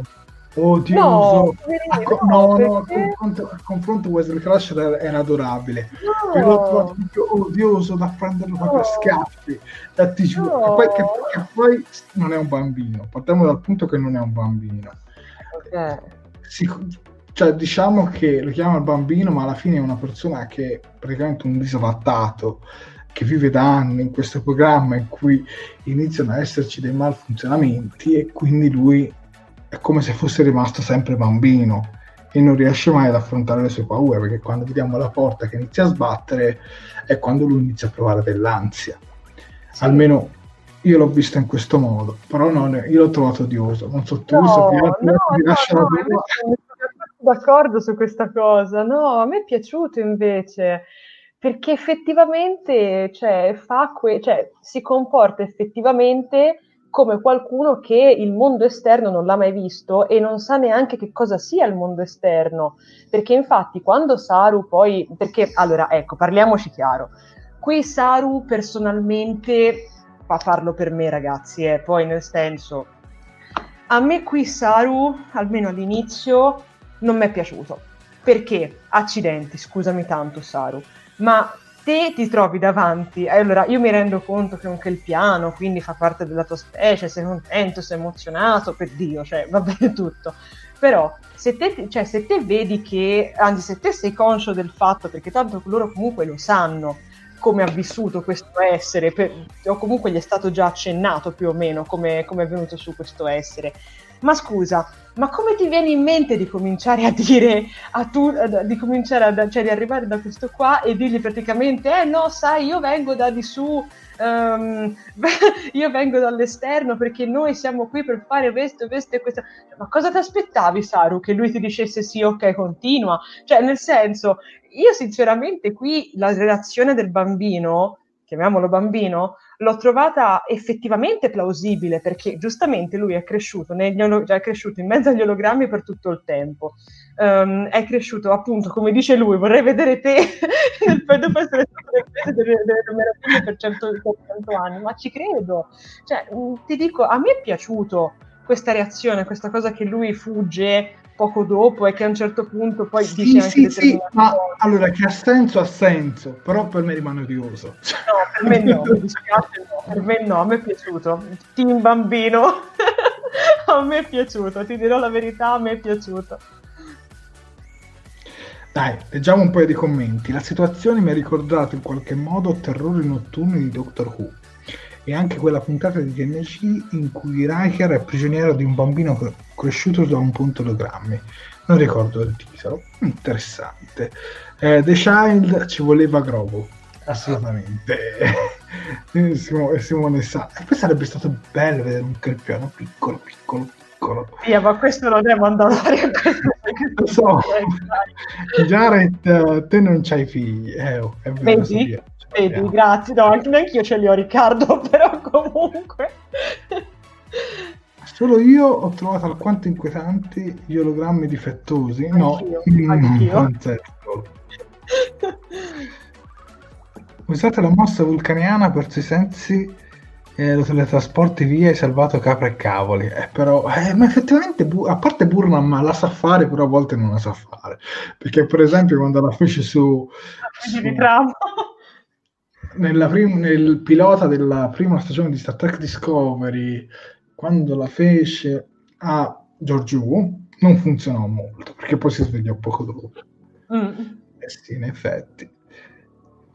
Eh, concordo con Sofia, ci dice Rita Cornuzzi, Riccardo Gallezzi, Stical is the new Dobby. No, e come, no, sa, e come, sa, e come sa Riccardo, a me a Sofia non piace Dobby altro livello. No, no, effettivamente ha messo un po' come quel personaggio lì. Eh. Ma cosa state dicendo? Ma no! Sì, perché è imprigionato in questo mondo, quindi vedi, cioè... Però mi ricorda, in realtà mi ricorda... Ora non voglio essere di nuovo recitare lo stesso film, Vai. ma veramente mi, mi ricorda Labyrinth. Perché anche Labyrinth c'è un bambino in uno ostaggio e deve essere liberato in qualche sì, modo. La sì, ma è un po' diverso. Ci sono tutte queste figure strane che, che deve affrontare nel percorso, no? un po' come se fosse veramente un'Alice nel Paese delle Meraviglie, ma invece che le figure strane tu vedi degli ologrammi difettosi e poi a un certo punto vedi un mostro. Quindi un pochino me lo ricorda, sarò onesto. Ho visto il concerto di David Bowie, penso nel 1986 a Roma all'Olimpico. Stavo in seconda fila, è stato bellissimo. Assunta, quanta ti invidio. Beata tu. E... Sempre meglio degli ologrammi difettosi irlandesi. Ah, questa è una bella citazione. Eh, tutto un po' volutamente inquietante e ambiguo, ci dice Vera Quercia. Certo. Dovremmo vederci Labyrinth e poi farci una diretta. per me quando volete. Forse la mamma non ha pensato che il figlio rimaneva imprigionato lì per più di cento anni. Eh sì, eh sì, okay. probabilmente lei pensava che lui sarebbe rimasto lì per un po' di tempo, non tutto quel tempo. Infatti, come va scritto fatta, 100 anni con Sapientino, vorrei vedere anche voi. Ah, eh beh. Ma infatti, per questo io comunque lo capisco. No, io, io, lo capisco tutta la vicenda, ha senso, però io l'ho trovato odioso, non ci posso fare nulla. No, eh. Vabbè, io rispetto comunque la tua opinione, ma rifarne della Figurati, figurati. Dai, andiamo avanti con la prossima scena. Andiamo proprio agli ologrammi e introduciamo ecco, gli, gli inquietantissimi ologrammi, madonna che angoscia.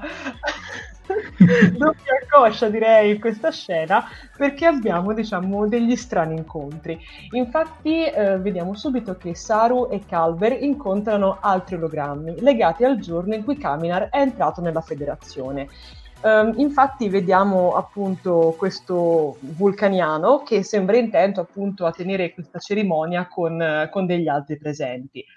Um, cosa succede? Che uno degli ologrammi, appunto il suddetto vulcaniano, uh, spiega loro che non sono i primi esseri senzienti uh, che il bambino ha mai... Che, anzi no, scusa, che spiega loro che sono, perdonatemi, scusate, è l'una anche per me, uh, che praticamente Calber e Saru sono i primi esseri senzienti che il bambino incontra da 125 anni, quindi praticamente da quando è nato. E, um, e quindi diciamo che il loro aspetto è stato alterato per essere coerente con il programma. Um, dall'altra parte invece vediamo una scena che si svolge in parallelo, ovvero abbiamo Michael che si imbatte nella cosiddetta creatura spaventosa, che sembra essere una creatura antropomorfa quasi, avvolta in un grosso nuvolone di fumo, si può quasi definire, molto eterea effettivamente come, come creatura e non si capisce mai effettivamente quanto sia aggressiva perché comunque anche se si lancia all'inseguimento di Michael um, non sembra particolarmente aggressiva, almeno nei suoi confronti, forse perché comunque essendo che Michael um, è anche lei una delle prime diciamo, forme di vita organica che si presentano lì, probabilmente anche questa creatura non sa esattamente come, come approcciarvisi, non, non, conosce i suoi punti deboli e quindi non sa in, in, caso neanche come attaccarla. E soprattutto poi scopriremo che la creatura non è interessata a loro, ma a qualcun altro, ma ci arriviamo dopo. Che dire di questa scena? Sicuramente, come abbiamo già detto prima, gli ologrammi sono decisamente molto molto inquietanti, soprattutto quando si trovano ad applaudire tutti insieme e quando diciamo si bloccano. Uh, sì, esatto, e quando, e quando, magari si bloccano e, e, e, vanno a parlare con una voce molto più meccanica. Però visivamente è, è molto molto bella e come, abbiamo visto, come vediamo anche in questo frame, mi piace molto il fatto di loro che si, che si, sgreti, che si sgretolino è, è molto bella, è molto suggestiva come, come cosa. Unica piccola pecca, scusate il gioco di parole, di tutto questo, l'inseguimento della creatura. A me personalmente non mi ha entusiasmato perché nonostante comunque mi abbia, mi abbia tenuto diciamo incollata allo schermo perché volevo vedere dove diavolo andasse a finire Michael che appunto a un certo punto, non l'ho detto ma lo dico subito, si trova praticamente al limite delle scalinate si spaventa, perde l'equilibrio, cade, ma invece che andare in giù come vorrebbe la fisica, prende e vola verso l'alto. Tra l'altro ho adorato quella parte lì. Però l'inseguimento in sé non mi è molto piaciuto, l'ho trovato molto lento. Cioè anche Michael quando corre non sembra qualcuno che sta effettivamente scappando da qualcosa, ma semplicemente sembra che stia facendo la corsettina della domenica mattina, il jogging domenicale. Vabbè, mm. una scena proprio da horror di serie B. Sì, e mi dispiace perché secondo me poteva avere tanto potenziale, però comunque appunto, tolta la parte dell'inseguimento che personalmente mh, ho reputato debole, per il resto comunque mi è piaciuto tutto e anche effettivamente la spiegazione o quindi ehm, il perché Michael, Saru e, mm, e Michael, Saru e mm, aiuto oddio ho un vuoto di memoria e, e il terzo scusate Calber. e Calber scusatemi. Um, diciamo appunto vengono, vengono cambiati d'aspetto effettivamente ha senso. L'unica cosa che mi chiedo io però è questa. Ma perché anche Calber e Michael hanno dovuto cambiare d'aspetto se tanto poi Saru è diventato umano? Cioè, se il problema era che questo bambino non ha, non ha mai visto un altro che il piano oltre a lui, potevano tranquillamente mantenerli tutti e tre umani. Quindi rendere umane, umano Saru e mantenere Calver e Michael umani anch'essi non so, mi, mi ha Vabbè, era, era, era, per dargli un po' una deriva particolare, dai, per dargli una sfumatura. Lo so, però non Infatti hanno messo dei vestiti molto diversi da quelli, diciamo, mi hanno lasciato degli uniformi a loro, hanno messo dei No, no, sì, ma, ma, infatti, però ti dico, non, non lo so, c'è, c'è giusto questa, sì, sì. questa, cosa che non mi ha convinto molto, perché soprattutto, diciamo, è quello che ci spiegano loro, è quello che ci mostrano, però per il resto comunque sicuramente una, una buona scena, assolutamente. Voglio leggere un commento di Giusy. Scusami se l'ho lasciato indietro perché poi mi ho iniziato a parlare di questa scena. Ma quanto vivono i Kelpiani? Beh, allora, poi a parte che dopo ne parleremo ancora meglio perché vedremo la scena con l'anziano. Però sicuramente prima eh, del Bahari, lì come si chiamava quella roba lì che perdono i gangli, molto poco, perché quando arrivava quel periodo lì venivano abbattuti. E quindi diciamo che appena raggiungevano l'età adulta a un certo punto venivano abbattuti. Evidentemente dopo questa cosa che è successa nella seconda stagione, che poi ha influenzato tutto il futuro, perché effettivamente, effettivamente se siamo arrivati anche a questo punto con i colpiani così evoluti che hanno la loro nave con tutta questa tecnologia e tutto quanto perché Saru ha permesso nella seconda stagione di far evolvere il suo popolo. Ecco mettiamola così. Quindi in questo caso non è Burnham al centro, del mondo, al centro dell'universo ma in questo caso è stato Saru per questo è anche, molto, è anche troppo emotivamente parlando coinvolto in, questa, in questo episodio in queste scene. Comunque, da quel che vediamo dopo, arriveranno lontano. Ora non, non c'è stato detto in Italia, però io penso magari quanti vulcaniani, giù di lì. Sicuramente non quanto noi umani, questo lo possiamo escludere. Certo. Belle le uniformi, ci dice Roberto Puliti. Lasciate un Windows 10 acceso per 100 anni, altro che ologrammi inquietanti. Prego, Sofia. Volevo leggere, scusa, che mi ha fatto sinceramente sorridere il commento di Daniele Amore che dice a proposito, ma mo chi lo dice ai vulcaniani che il grande fuoco non è colpa loro dopo cento anni di autoflagellazione? effettivamente, effettivamente, poveri vulcaniani. ok, cavolate a parte. Bellissime le uniformi, anche il capitano Pike si dice così. Eh, qui ci voleva la Giorgio che, che li rompeva con il battito di palpebre e sarà proprio via l'episodio prima, peccato. È stato bello quando hanno battuto le mani per un attimo ho pensato che uccidevano Saru e Yug. E quindi tu hai trovato bello che li uccidevano. Adesso voglio leggere la domanda di John De Ponda aspetta che la devo selezionare eccola qua. Ecco la mia domanda di prima. Come, fa, eh, come fanno prima ad essere percepiti come parte del programma e cambiati e poi riconosciuti come salvatori? E diciamo pure che le protezioni sono davvero pessime oltre che scassate. Poi, perché un Kelpiano è più coerente come umano in un programma per, Kelpiano, per un Kelpiano? E se è così, perché cambiare un umano in un trill? E hai ragione, Gio. Eh. Hai ragione. Ma cioè, quello che ti dicevo anche prima, cioè... le nostre perplessità che ci hanno lasciato un po' dubbioso su, que- dubbiosi su questo episodio. Poi se ci viene spiegato in una seconda parte, tanto di cappello, però in questa prima parte eh, obiettivamente anche a me hanno lasciato come te. È vero che loro si presentano a loro, cioè ai programmi, e i programmi in un certo modo capiscono poi che loro non sono parte del programma, perché poi effettivamente loro si presentano come programma successivamente al bambino, sì. però andiamo per gradi. Però sì, questi, sono, questi che tu elencati sono una serie di dubbi che abbiamo anche io e Sofia. Eh sì. Andiamo avanti con la prossima scena e questa volta certo. introduci tu. Oh, via. Allora, direi che qui abbiamo effettivamente delle rivelazioni sul bambino, però attenzione perché abbiamo anche momentaneamente un cambio di, un cambio di inquadratura. Infatti vediamo che, sta, che, la nave sospetta è arrivata e, sorpresa, sorpresa, non se l'aspettava nessuno, è Osaira, è la nave di Osaira. Infatti la Discovery, un po' presa dal panico, con Tilly in comando che sta cercando di capire come muoversi, come sistemarsi per salvare tutti quanti, eh, decide di occultarsi. E però c'è un problema, che se si occultano non possono saltare, quindi diciamo che si trovano un po' con le spalle al muro, nel vero senso del termine. Um, tornando invece sul pianeta, noi vediamo che Michael trova il bambino e finge di essere un programma per ricevere delle informazioni, spacciandosi per un insegnante di, di dinamiche dell'interazione sociale. Um, dall'altra parte, in contemporanea, vediamo Saru e Calber che incontrano un anziano, che il piano, anziano tra virgolette, perché comunque sappiamo essere anch'esso un ologramma. Um, da qui vengono fuori un po' di riflessioni da parte di Saru, infatti eh, lui racconta che i piccoli kelpiani si radunavano attorno al fuoco per raccontare i racconti degli anziani e in questo modo, diciamo, tramite questa diciamo, tradizione orale, la loro storia veniva, pre- veniva preservata.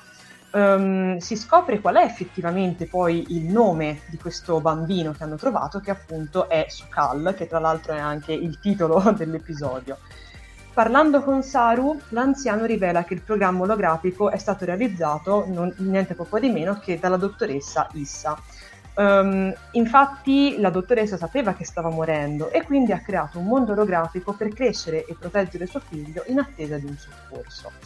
Um, L'anziano, inoltre, racconta anche una vecchia storia che tra l'altro vediamo illustrata in questo libro che lui stringe tra le mani sin dall'inizio. Racconta questa storia che è un po' una, una fiaba, insomma, dove si vede questo mostro che si erge dal mare ricoperto di alghe ehm, e ricorda a tutti i bambini che devono affrontare le proprie paure per essere veramente liberi. Uh, quindi che cosa succede? Che si arriva alla realizzazione, cioè che fin quando Sukal non, affron- non, non, affronterà questo mostro, quindi non affronterà questa paura, in questo caso si può dire che sia la paura dell'esterno in un certo senso, eh, non potrà effettivamente essere libero e non potrà andarsene da questo posto. Piccola nota che mi è piaciuta particolarmente, in questo frangente noi vediamo che si instaura questo rapporto tra mh, effimero per carità, perché comunque perché diciamo che eh, come dire, questo, questo, anziano è alla fine un ologramma, quindi quello che si può andare a creare è un rapporto unicamente effimero. Mm, però ecco, c'è questo anziano che a un certo punto gli dice vuoi che ti canti una ninna nanna?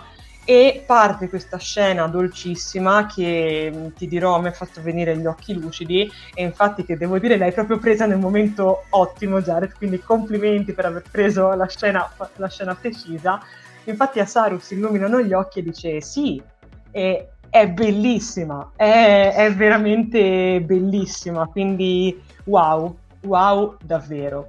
Poi ti dirò, in questa scena, poi ti lascio la parola, perdonami Jared, eh, in questa scena mi sono piaciuti tutti, da Calber um, a Saru, a Michael e anche il bambino. Io continuo a difenderlo, a me è piaciuto veramente tanto come personaggio anche lui e, ed effettivamente ho trovato anche plausibile questa cosa che lui diciamo si fida ma poi cambierà idea come, come, vedremo più avanti. Prego Jared, non ti voglio rubare tutta la scena. No, Vabbè, questa scena per me è stata una delle più belle dell'episodio, se non la più bella.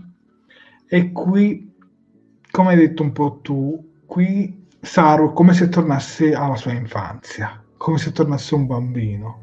Infatti esatto. lo vedi quel sorrisetto, cioè, quegli occhi, cioè veramente una dolcezza e quindi qua veramente mi è, mi è piaciuto un sacco. Anche Burnham, devo aggiungere, mi è piaciuta molto nell'altra scena dove c'è il tizio eh, così antipatico te lo strappo quel dito. No, che poi non è un bambino vabbè comunque comunque niente e, comunque la scena è stata veramente bella anche quella da parte di Burnham e mi è piaciuta anche la totale nonchalance quando ora si spaccia per il programma e cerca di estrapolare informazioni e lei, ah, ok, allora mi disattivo. fantastica, fantastica, perché lei ha dovuto recitare una persona che recita una parte, cioè, e quindi è doppiamente fantastica. Cioè, potete odiare Burnham quanto mi pare, ma in quella scena è stata veramente perfetta. Sì. E aggiungo anche che in questi ultimi episodi Burnham è stata gestita veramente bene. A mio sì. parere, stata... perché se prima era un po' ingombrante, adesso lei è sì un personaggio primario, ma non è al centro di tutto. È un coprimario che nel, nel trio ha, st- ha, avuto lo stesso spazio un po' come tutti gli altri personaggi. Quindi per questo mi è piaciuto, perché quando la gestisci così è molto più funzionale la scena. Uh-uh. Quindi io vi dico, qui mi sono piaciuti tutti, mi è piaciuto anche Calder, anche se Calder è stato un po' più un personaggio di spalla a queste due, diciamo, ego enormi, che sono Saru e Burnham, però veramente bravi, bravi, bravi, belle queste due scene assolutamente. Quindi niente, leggiamo un paio di commenti del nostro pubblico. Mhm. Allora, voglio tornare un po' indietro perché ov- ovviamente qualcuna me la perdo sempre. Eccole qua. Rita Corsi, una scena bellissima e commovente. Quella del vecchio e il flashback di Saru, stupendi. Sì. Poi abbiamo eh, Assunta Viviani. Che meraviglia questa scena, mi è piaciuta molto. Saru che si sente come a casa, è come se per eh, un attimo ritorna bambino. Mi piace quando, quando l'anziano gli, accare- gli accarezza la testa. Cinci Skin mi dice: Ma che piani morivano giovani anche prima del Rai. Allora, effettivamente morivano prima perché facciamo un po' una spiegazione non tanto per te Cicci Skin, ma per tutto il resto dei nostri spettatori. Praticamente attraverso questo Vararai, io non so seriamente come si pronunci, comunque avveniva poi l'evoluzione del del piano cioè Esatto. abbandonava i suoi timori e diventava diciamo più coraggioso, diventava più e quindi i Baul ovviamente avevano paura e quindi li controllavano praticamente facendoli fuori prima che avvenisse questo processo. Purtroppo per tantissimi anni hanno vissuto in queste condizioni e mi è anche piaciuto tra l'altro, che ha fatto ricordare una cosa, che mentre il saggio parlava a Sara, a Saru venivano anche in mente le scene che si vedono nello short track, nello short tracks su, su Saru, dove vediamo che lui abbandona il suo pianeta, dove poi arriva la, arriva la Giorgio e va via con la Giorgio. Cioè, veramente bello, bello, bello, bello, bello. Grande prova d'attore qui, ci dice Daria Quercia. Bellissima scena emozionante. Una scena bellissima, commovente, quella del vecchio. Ah, questo l'ho già letto, scusami Rita. Poi abbiamo qui Burnham perfetta, ci dice Fuad. Scena bella, ma tutte queste radiazioni erano davvero necessarie. Era davvero necessaria la ninna nanna. Vabbè. Eh, bellissima scena, soprattutto Michael che psicona- psicona- eh, psicanalizza su Calla. Dimmi Sofia. No, ne rispondeva alla domanda su, per quanto riguarda se è davvero necessaria la linea nanna. Beh, sì, lo vedremo, lo, vedremo dopo, quindi sì, effettiva- perché effettivamente, no, ora non, no, vabbè, ne parliamo dopo, ragazzi, ne Perché parliamo se no ci anticipiamo troppo. Infatti anche io stavo cercando di... Povero bambino, si chiama Sukal, vive dentro un programma in stile Windows, barella e causa grandi fuochi. Bisogna batterlo. No, no, Per me sì. No, dai, ma che cattiveria, assurdo. Lui non ha mai visto un calpiano così vecchio, ci dice così. Ed è vero, perché lui lo dice. Mm-mm. I calpi- calpiani arrivavano massimo all'età di suo padre, o più o meno quando vedevamo nello short tracks. Eh, ad ogni luogo, ogni personaggio mi ha convinto in queste scene. Leggo Stefano Ancis, abbiamo visto Saru tornare bambino, ma ripeto, anche questa scena è stata veramente tenera. Michael ha affrontato la situazione con intelligenza adattandosi alla situazione. Eh Anche sì. qui eh, la penso come te. John De Pond, Michael che tenta di avvicinare il bambino, mi è piaciuta molto. Qui sarebbe da stappare lo spumante perché John che difende Michael Burnham, ragazzi, fate lo screenshot perché quando ricapita più, John, non ti offendere, però capita raramente. Quindi. Evviva, finalmente Michael piace. Ecco, ci dice. Oh, vedi? Eh, scena da 10 ci dice, ci dice William Pachini. Beh, dai, io direi che abbiamo letto più o meno tutte le scene, tutte le, le vostre opinioni su questa scena e direi di andare avanti con la prossima. Eccoci la prossima farà parecchio discutere. Esatto. Vedete quello Spock lì sotto? Prima fatemi fare una piccola introduzione e poi ne andremo a parlare. Allora, vediamo Zaira che arriva con la sua bella astronave gigante e chiama la Discovery e cerca di spaventare Tilly. Ma Tilly non si lascia sopraffare, diciamo cerca di fare psicologia inversa, io ho adorato quella scena. A un certo punto, diciamo, la Discovery si trova in difficoltà. Forse non abbiamo detto il fatto che la Discovery poco prima si era disoccultata. Non so se l'abbiamo Ah detto. sì, scusatemi, era- l'avevo messo, perdonatemi. Vabbè, comunque la Discovery a un certo punto eh, viene, diciamo, cioè deve scappare da questa situazione, però gli scudi non sono ancora al 100%. e mentre loro sono in questa situazione raccontano anche poco prima che con il motore a spore è un po' un casino. Comunque loro si trovano alle strette quindi mentre veng- vengono attaccati, mentre stanno proprio per, per saltare, e, e vediamo Stamez, come vediamo in questa scena, che contro la sua volontà gli viene messo questo... Mh, mm, questo casco, come lo devo definire, sì. questo, tecnolog- questo marco ingegno in testa e viene obbligato a fare quello che gli dicono loro. Allora, perché ho messo questa immagine di Spock? Perché mi ricorda quella tecnologia da Spock Brain, mm. Operazione Cervello, come si chiama la serie classica.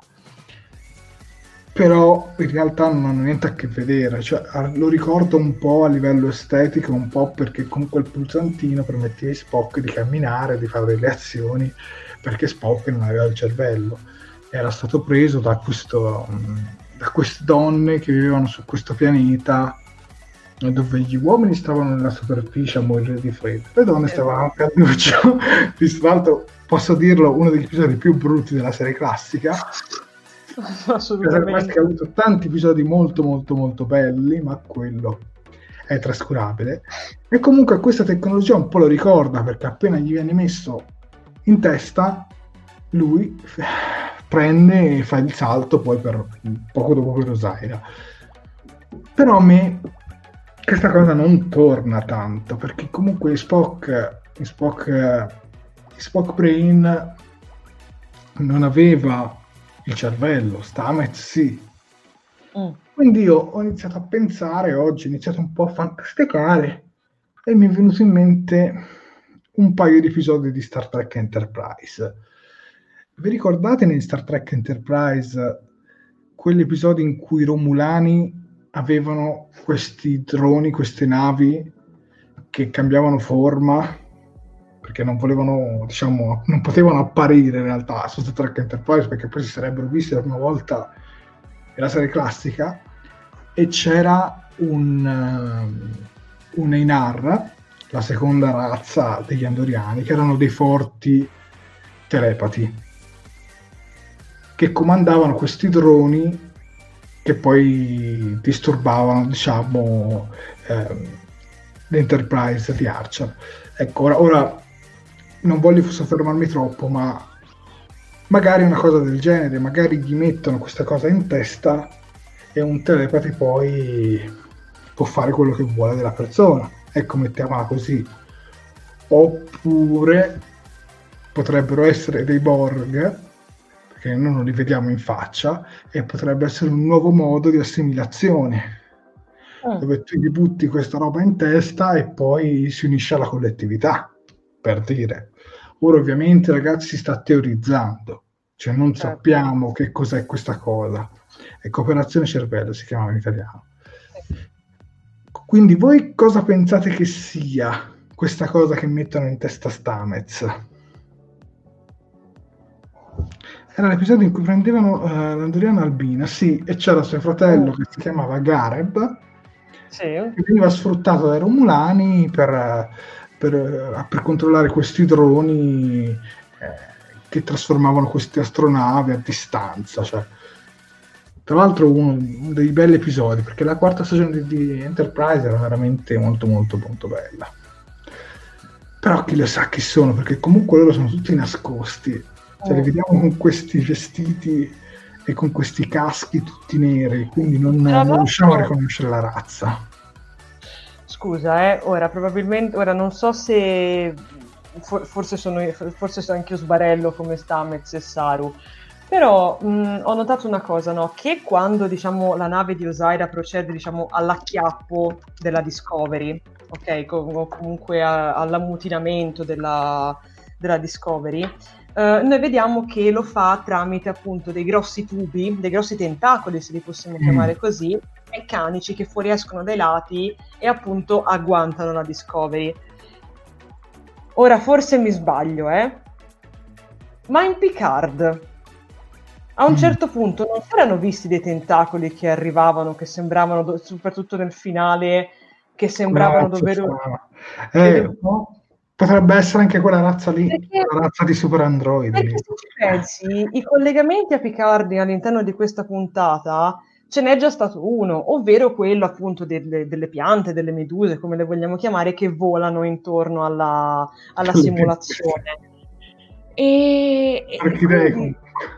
Come? Orchidee. Orchidee, sì, scusate. Mm, Però ecco, non, non lo so, cioè ti dico, come, come dire, questa cosa appunto di su questi bracci meccanici mi ha riportato con la mente a Picard. Quindi che ci sia effettivamente un collegamento tra le due cose, È una Mm. teoria, una teoria valutabile. non so come potrebbero farla, però non, non lo so, ti dico. Ora leggo un commento però di, Prego. di Davide Caldarelli. Scusate, ripeto, magari mi sono perso qualche passaggio, ma Osaira come fa a sapere che sono lì? Chi è la spia? Chi, qui sono l'ammiraglio, Book, l'andoriano che fine ha fatto? Penso di Karin. Anche questi si trasportano nella sala per il, per il salto e sanno come devono sottomettere Stamez. Ah, eh, e qui ti dico che qui Davide mi ha fatto tornare, era una cosa che volevo dire prima, infatti aspettavo questa scena per dirlo. Meno male che me l'ha ricordato perché non lo so per dire. Grazie Davide. Sì, qui mi ha ricordato effettivamente di Book che, che accusava nello scorso episodio che effettivamente la sua soluzione di, di- trovare questa roba del subspazio così facilmente per fargli localizzare il messaggio. E guarda caso anche Osara arriva lì, fai 2 più 2, ti fa pensare, però Book in questo episodio non ti dà la sensazione di un personaggio comunque che vuole fare del male, però in fondo la migliore spia deve farti credere il contrario. Mm. Poi sì, potrebbe benissimo essere anche Vance. Sarebbe bellissimo se Vance se ne va e Saru prende il suo posto e si leva con l'astronave, almeno rimane vivo. Ecco, mettiamola nel contesto. Effettivamente c'è qualcosa che, non- che secondo me dovranno spiegarci Davide Caldarelli nel prossimo episodio. Eh sì. Sul calaschetto ci sta il simbolo dei Romulani, credo. Oddio, non è chiarissimo vedendolo da qua, però forse vagamente lo ricorda. Non Mm. so. Sicuramente dis- un dispositivo che toglie conoscenza alla persona che indossa una sorta di lobotizzazione. Mm. Sicuramente per me è qualcosa che tu lo attacchi e poi funziona con la telepatia. Mm. Poi lo dico che mi ricorda un po' il discorso del drone di Enterprise, ma, ma ricorda anche Spock Brain perché cioè operazione cervello, perché tu quando che poi tra l'altro quel marchingegno era della federazione, eh? Mm. era esterno perché glielo mette McCoy, Eh sì. cioè e poi con quei pulsanti ti, ti, ti, ti cammina con quello sguardo impassivo. Sì. Ma non saprei, non saprei. Dato come è finito Picard, non so se un collegamento sia di buon presagio. No, diciamo. vabbè, ma ragazzi, si fa per dire eh, che, me, che me l'hanno ricordati, ecco. Il collegamento di Jared è stato bello, quello di Sofia di Pince, dice Savio. No. Eh, Ma magari non ci azzecchiamo nessuno, ci azzeccate voi. Sì, esatto. Tre indizi fanno un book. C'è nessuna cosa da spiegare. Povera Michael, dopo Tyler anche Book. Eh, non lo so, però ragazzi si sta ipotizzando. Però ci sono dei piccoli indizi messi lì. Ma vi immaginate se il gatto di Book fosse Osaira? Colpo di scena. Come fa ad essere Osaira? No, non può esserlo, però magari fosse una spia di Osaira messa lì, che cavolo so. Eh, Davide Spano, sono Bren. Ah, potrebbe essere anche questo. Mm, potrebbe essere anche questo. Che voi teorizzate che noi leggiamo tutti. Esatto. Modificatore wifi per il controllo della mente. Allora, per me è un inibitore... Oddio, aspetta, mi metto in primo piano, se no... Ok. Vai. Per me è un inibitore di coscienza che lo annulla al momento, una cosa che si è vista in molti altri luoghi che non siano Star Trek. I tentacoli e le orchidee fanno pensare ad un ingresso degli androidi, ma ricordate quan- punto hanno investito sulla gatta che alla fine era solo una gatta. Continuo a pensare che come la sfera sia riuscita a difendersi dalla distruzione della seconda stagione avrebbe scatenato l'inferno contro una minaccia diretta come quella di Osaira. Ora vediamo se sì, eh, non arrivo tutto il commento. Magari John scrivici la seconda parte. Magari Osaira, sì Osaira, magari la gatta poi non è realmente solo una gatta. Io spero che nel finale ci venga detto qualcosa. Passiamo alla scena successiva. Arriviamo sì. alle scene finali. Eccoci qui. Oh, arriviamo alle scene finali con Book che con la sua astronave decide di aiutare um, il trio e con sé si porta anche Adira perché aveva un'idea in mente. Questa idea in mente però non ci viene svelata, quindi lui, lui intanto se la porta dietro, poi evidentemente questa idea la vedremo nel prossimo episodio. E, nel momento in cui lui è in viaggio dal programma olografico, il trio capisce che è stato su Cal a scatenare il grande fuoco, grazie ad un urlo, ad un pianisteo, come lo possiamo definire. E Calver spiega che il corpo si è adattato a questo di litio e radiazioni e le sue cellule si sono adattate mentre era nell'utero, quindi ha avuto una sorta di mutazione a quel punto Saru decide che, cioè in realtà non è, Saru vorrebbe tornare sulla Discovery perché in quanto capitano il suo posto è lì, poi alla fine decidono che lui resterà insieme al bambino e col bambino ci resterà anche Calder e Burnham invece se ne va con la navetta con Book e andrà a aiutare Tilly. Adira si, si teletrasporta giù con i farmaci per le radiazioni, ma nel momento in cui Adira si teletrasporta giù Burnham si trasporta su. Esatto. E quindi Adira rimane giù insieme a Calder e Saru, oh. mentre Book e Burnham ritornano verso la Discovery. Ma appena tornano verso la Discovery vedono che l'astronave di, di Osaira e la Discovery saltano via. E quindi arrivano lì in ritardo. Che dire su questa spiegazione? Hmm. Era questa spiegazione io immagino che abbia fatto veramente dividere in molti. Io vorrei aspettare il, seco- il, il prossimo episodio per avere un quadro più chiaro. Sinceramente. Però a volte si cerca di dare un senso, che ne so, enorme, no? Ad una causa, poi magari proprio come il coronavirus che è scoppiato in un mercato di Wuhan, in questo caso è tutto scoppiato per un bambino che avendo queste radiazioni, tutto questo meccanismo che ha mutato un po' il suo dire, organismo, ha scatenato questo grande fuoco. Quindi magari non deve essere per forza l'operazione, cioè non deve esserci per forza la spiegazione ultra scientifica, ma può, può essere anche nato tutto per un evento casuale. Ecco, mettiamola così. Tu che ne pensi, Sofia?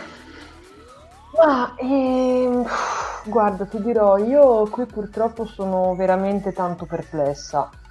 Mm, ora, se posso ti dirò che non me la sento di dare un effettivo giudizio alla spiegazione in sé, perché se ti dovessi fare un commento a freddo ti direi che fa acqua da tutte le parti. Mm. Cioè, no, non mi torna, non, non, mi torna, non mi torna, non mi torna, perché non, non mi torna, cioè, che altro dire, non, è, cioè, allora, per carità, è interessante, cioè, condivido il tuo discorso riguardo al fatto appunto di un piccolo nucleo che è diventato poi devastante, però qui secondo me siamo a dei livelli un po' troppo inverosimili, perché nel senso è vero che anche qualcosa di piccolo può far scatenare qualcosa di relativamente immenso, però insomma la vedo molto dura che effettivamente tutto questo sia nato solo da questa storia, anche perché comunque parliamo del, appunto del The Burn, del, del grande fuoco, di qualcosa che ha reso praticamente la federazione inesistente, nulla, ha distrutto tutte le navi, cioè non lo so, mi è sembrato un po' riduttivo far da, dare una spiegazione del genere per un evento così grosso. Quindi ti dico, io personalmente preferisco rimandare il mio giudizio alla prossima puntata. Infatti il, il mio voto all'episodio non tiene, non tiene conto di questa, di questa, parte finale, mm. perché sennò sarei preso drasticamente, ve lo dico sinceramente.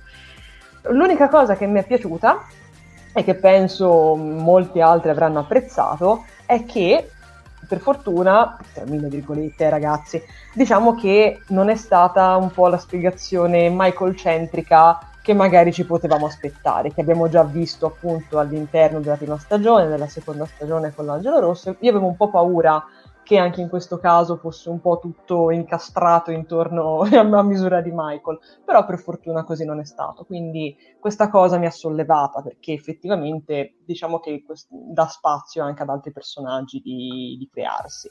Però ti dico, io rimango, mi, mi astengo, mi astengo a... Sicuramente a... anch'io aspetterei il prossimo episodio per dare diciamo una valutazione più obiettiva. Però come dice Davide Candarelli no, che poi non è soltanto il bambino ma è il bambino più il pianeta. Sì. Comunque sì aspettare 11 episodi per una spiegazione un po' così capito. effettivamente fa acqua.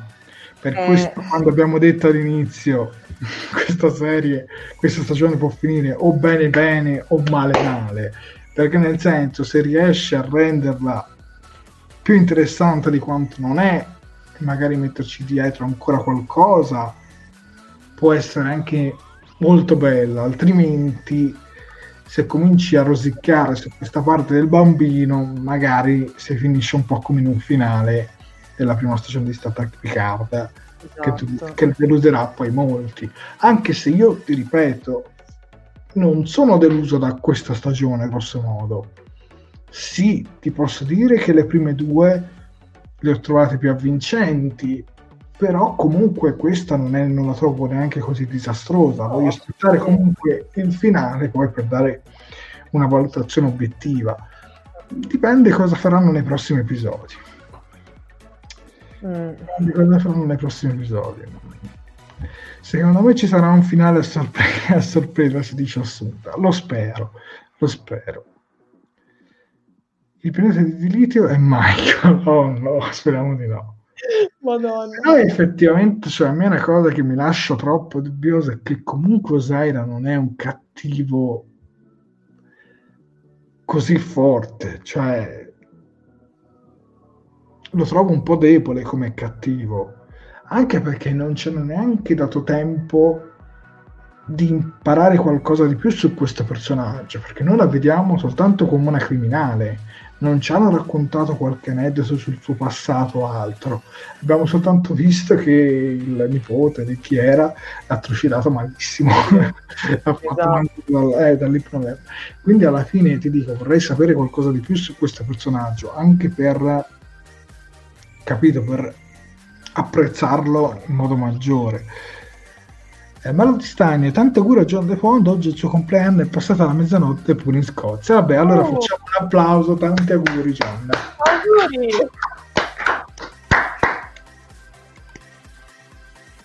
E qui posso immaginare l'espressione che avrebbe Max. Oh. Beh, io immagino Chiara che avrebbe detto, avrebbe alzato gli occhiali e avrebbe detto, ma io non penso.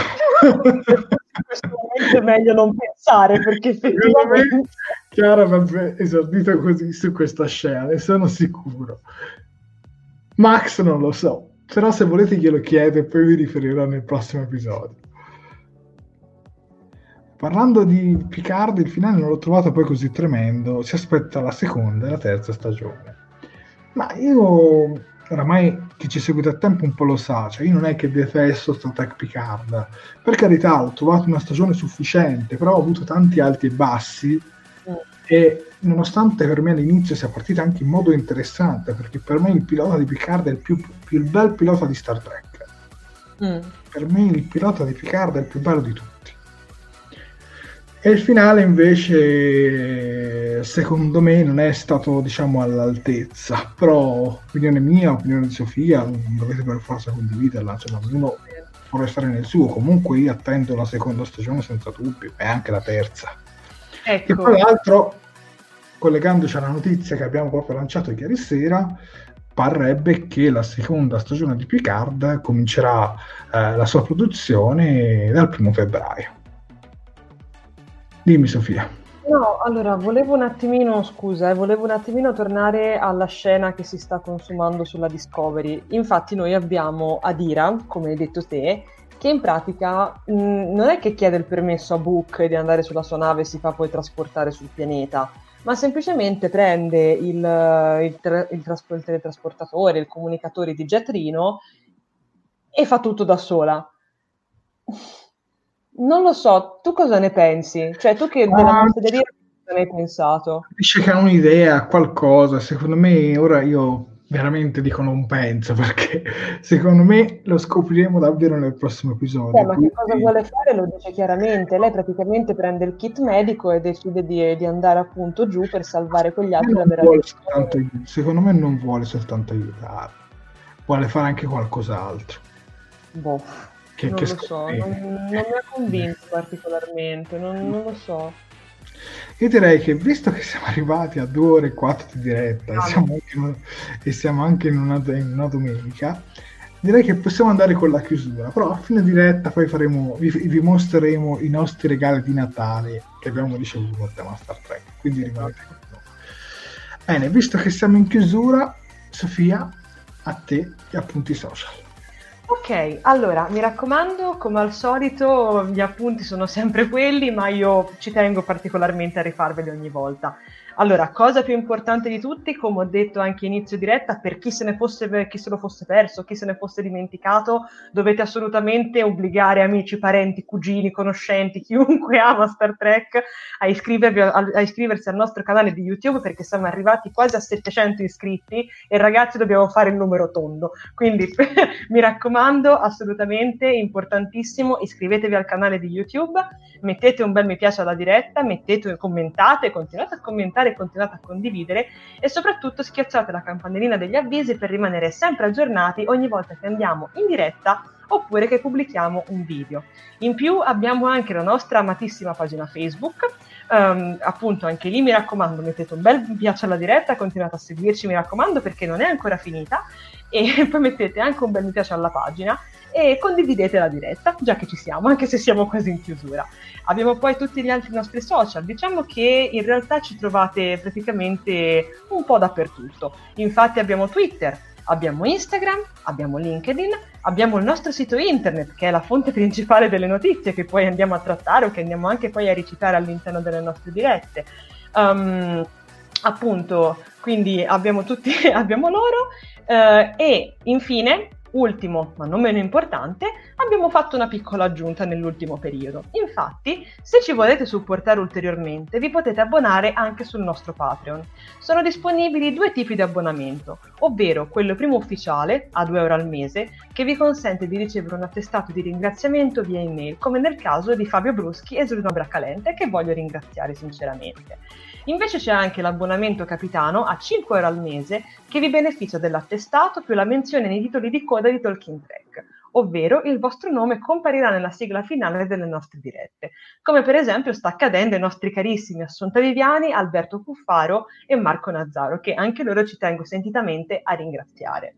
Vi ricordo che questa di Patreon non è assolutamente una forma di lucro verso Star Trek, ma semplicemente una piccola forma di supporto verso Talking Track e quello che facciamo. Penso di aver detto tutto, i social li trovate comunque scritti perennemente qui sotto, quindi Jared direi che ti lascio la parola per concludere. Vabbè, io ringrazio Sofia per la sua competenza, per, aver, per avermi accompagnato in questa diretta io tengo a ringraziare Jared per fare sempre appoggio su di me quando andiamo in diretta e soprattutto tengo a ringraziare tutto il nostro pubblico che anche stasera di domenica è stato super numeroso per tutto il tempo. Facciamogli un applauso, dai, sono 37. grazie, grazie veramente a tutti. Beh, arrivati a questo punto, prima di anticipare quale sarà il prossimo episodio, vi mostriamo cosa abbiamo ricevuto questo Natale a tema Star Trek.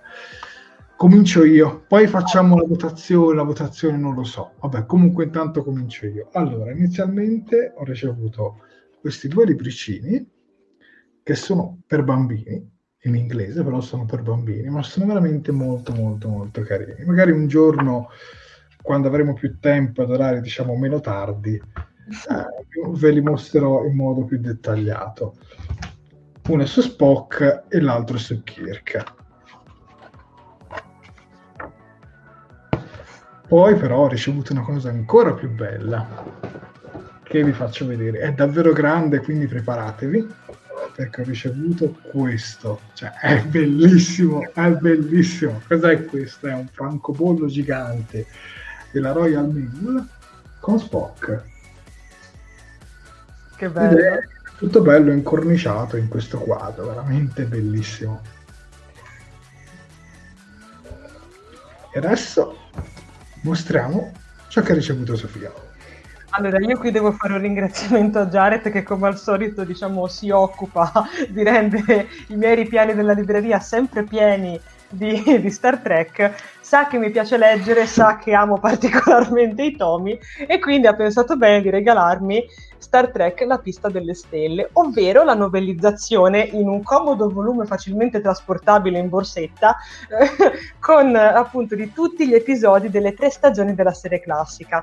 E tra l'altro devo dire proprio un, un nice touch Um, all'inizio vediamo nelle parti blu, per esempio, quelli che sembrano essere un po' dei progetti dell'Enterprise e infine, prima del sommario, appena di recupero, eccoli qui, dei, degli schizzi, diciamo, delle, delle, navi piuttosto che dei phaser, tutto peso una quintalata, quindi adesso lo abbasso perché se no... palestra. Come? Ci fai anche palestra. Esatto, esatto, e tra l'altro un'altra chicca molto carina, scusate, poi chiudo, è che c'è scritto tutti i membri dell'equipaggio della USS Enterprise NCC 1701, comunque i membri di, di Plancia, Scott incluso, quindi assolutamente un regalo graditissimo che non vedo l'ora di sfogliare a modino. Vabbè, io direi che ci possiamo mettere in posa, così voi potete scattare eh, lo screenshot e poi ve lo mostriamo eh, la prossima settimana. Come c'è scritto uno dei, dei, nostri spettatori, non si vota nei regali, quindi non si farà il esatto. voto regalo più bello, ma comunque lo screenshot sì. Quindi mi metto in posa con questo bellissimo Spock.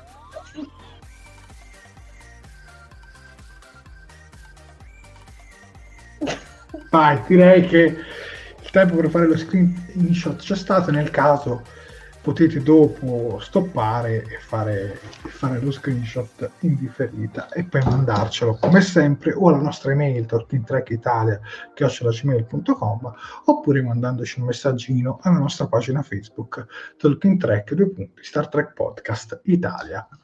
Bene, arrivati a questo punto io direi che dobbiamo dare gli appuntamenti per la prossima settimana. Venerdì prossimo alle ore 23.30 andremo live con il dodicesimo e prossimo episodio di Star Trek Discovery denominato The Good of the People, il buono delle persone, che sarà diretto da Jonathan Frakes. Ovviamente esatto. venerdì prossimo è il primo gennaio. Ci abbiamo pensato un po' su e abbiamo detto, vabbè, sarà il 31, ci si rimandava perché ovviamente non è che potete fare il countdown con Talking Track, ma visto che è il primo, volendo, si può fare, diciamola così, si può fare, dai.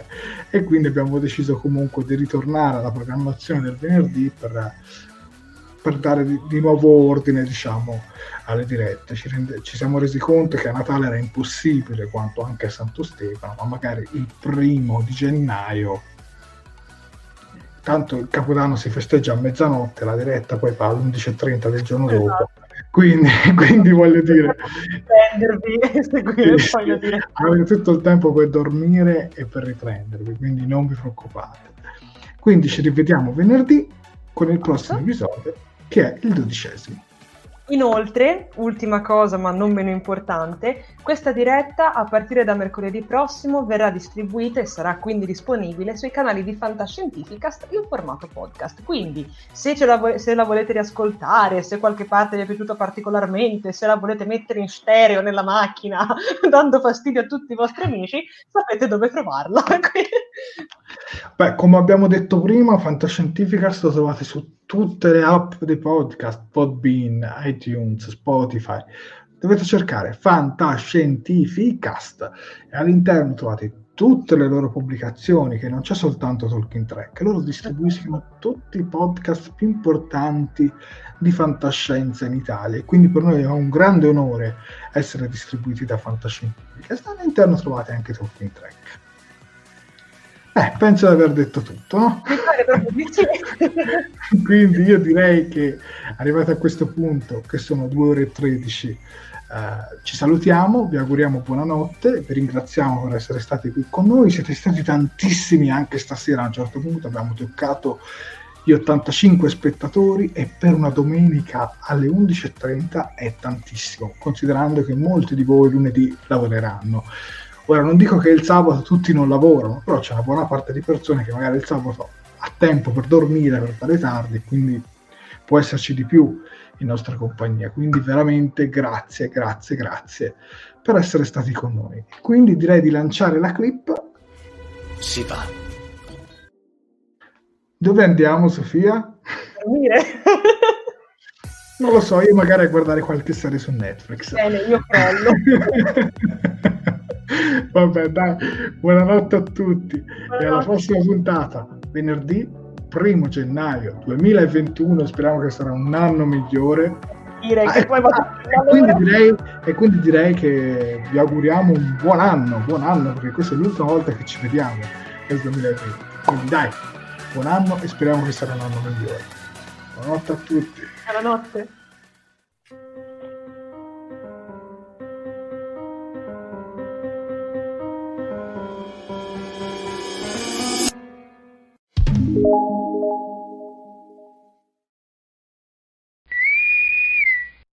Fantascientificast e Talking Track sono produzioni amatoriali, non si intende infrangere alcun copyright, i cui diritti appartengono ai rispettivi detentori.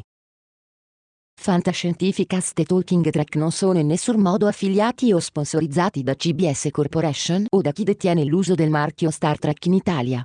Il podcast ha carattere esclusivamente ricreativo e divulgativo, non ha alcun scopo di lucro e viene diffuso gratuitamente. Autorizzazione SIAE 56125359. Nessun byte e nessun tribolo sono stati maltrattati durante la produzione di questo podcast. What's so special about Hero Bread's soft, fluffy, and delicious breads, buns, and tortillas? Hero Bread serves up 0 to 1 grams of net carbs, 5 to 11 grams of protein, and high fiber in every delicious serving. Made with natural ingredients, Hero Bread supports gut health, promotes weight management, and helps maintain blood sugar. Hero also drops other limited edition ultra low net carb goodies like rich flaky croissants and buttery brioche slider rolls. Head to hero.co to shop today.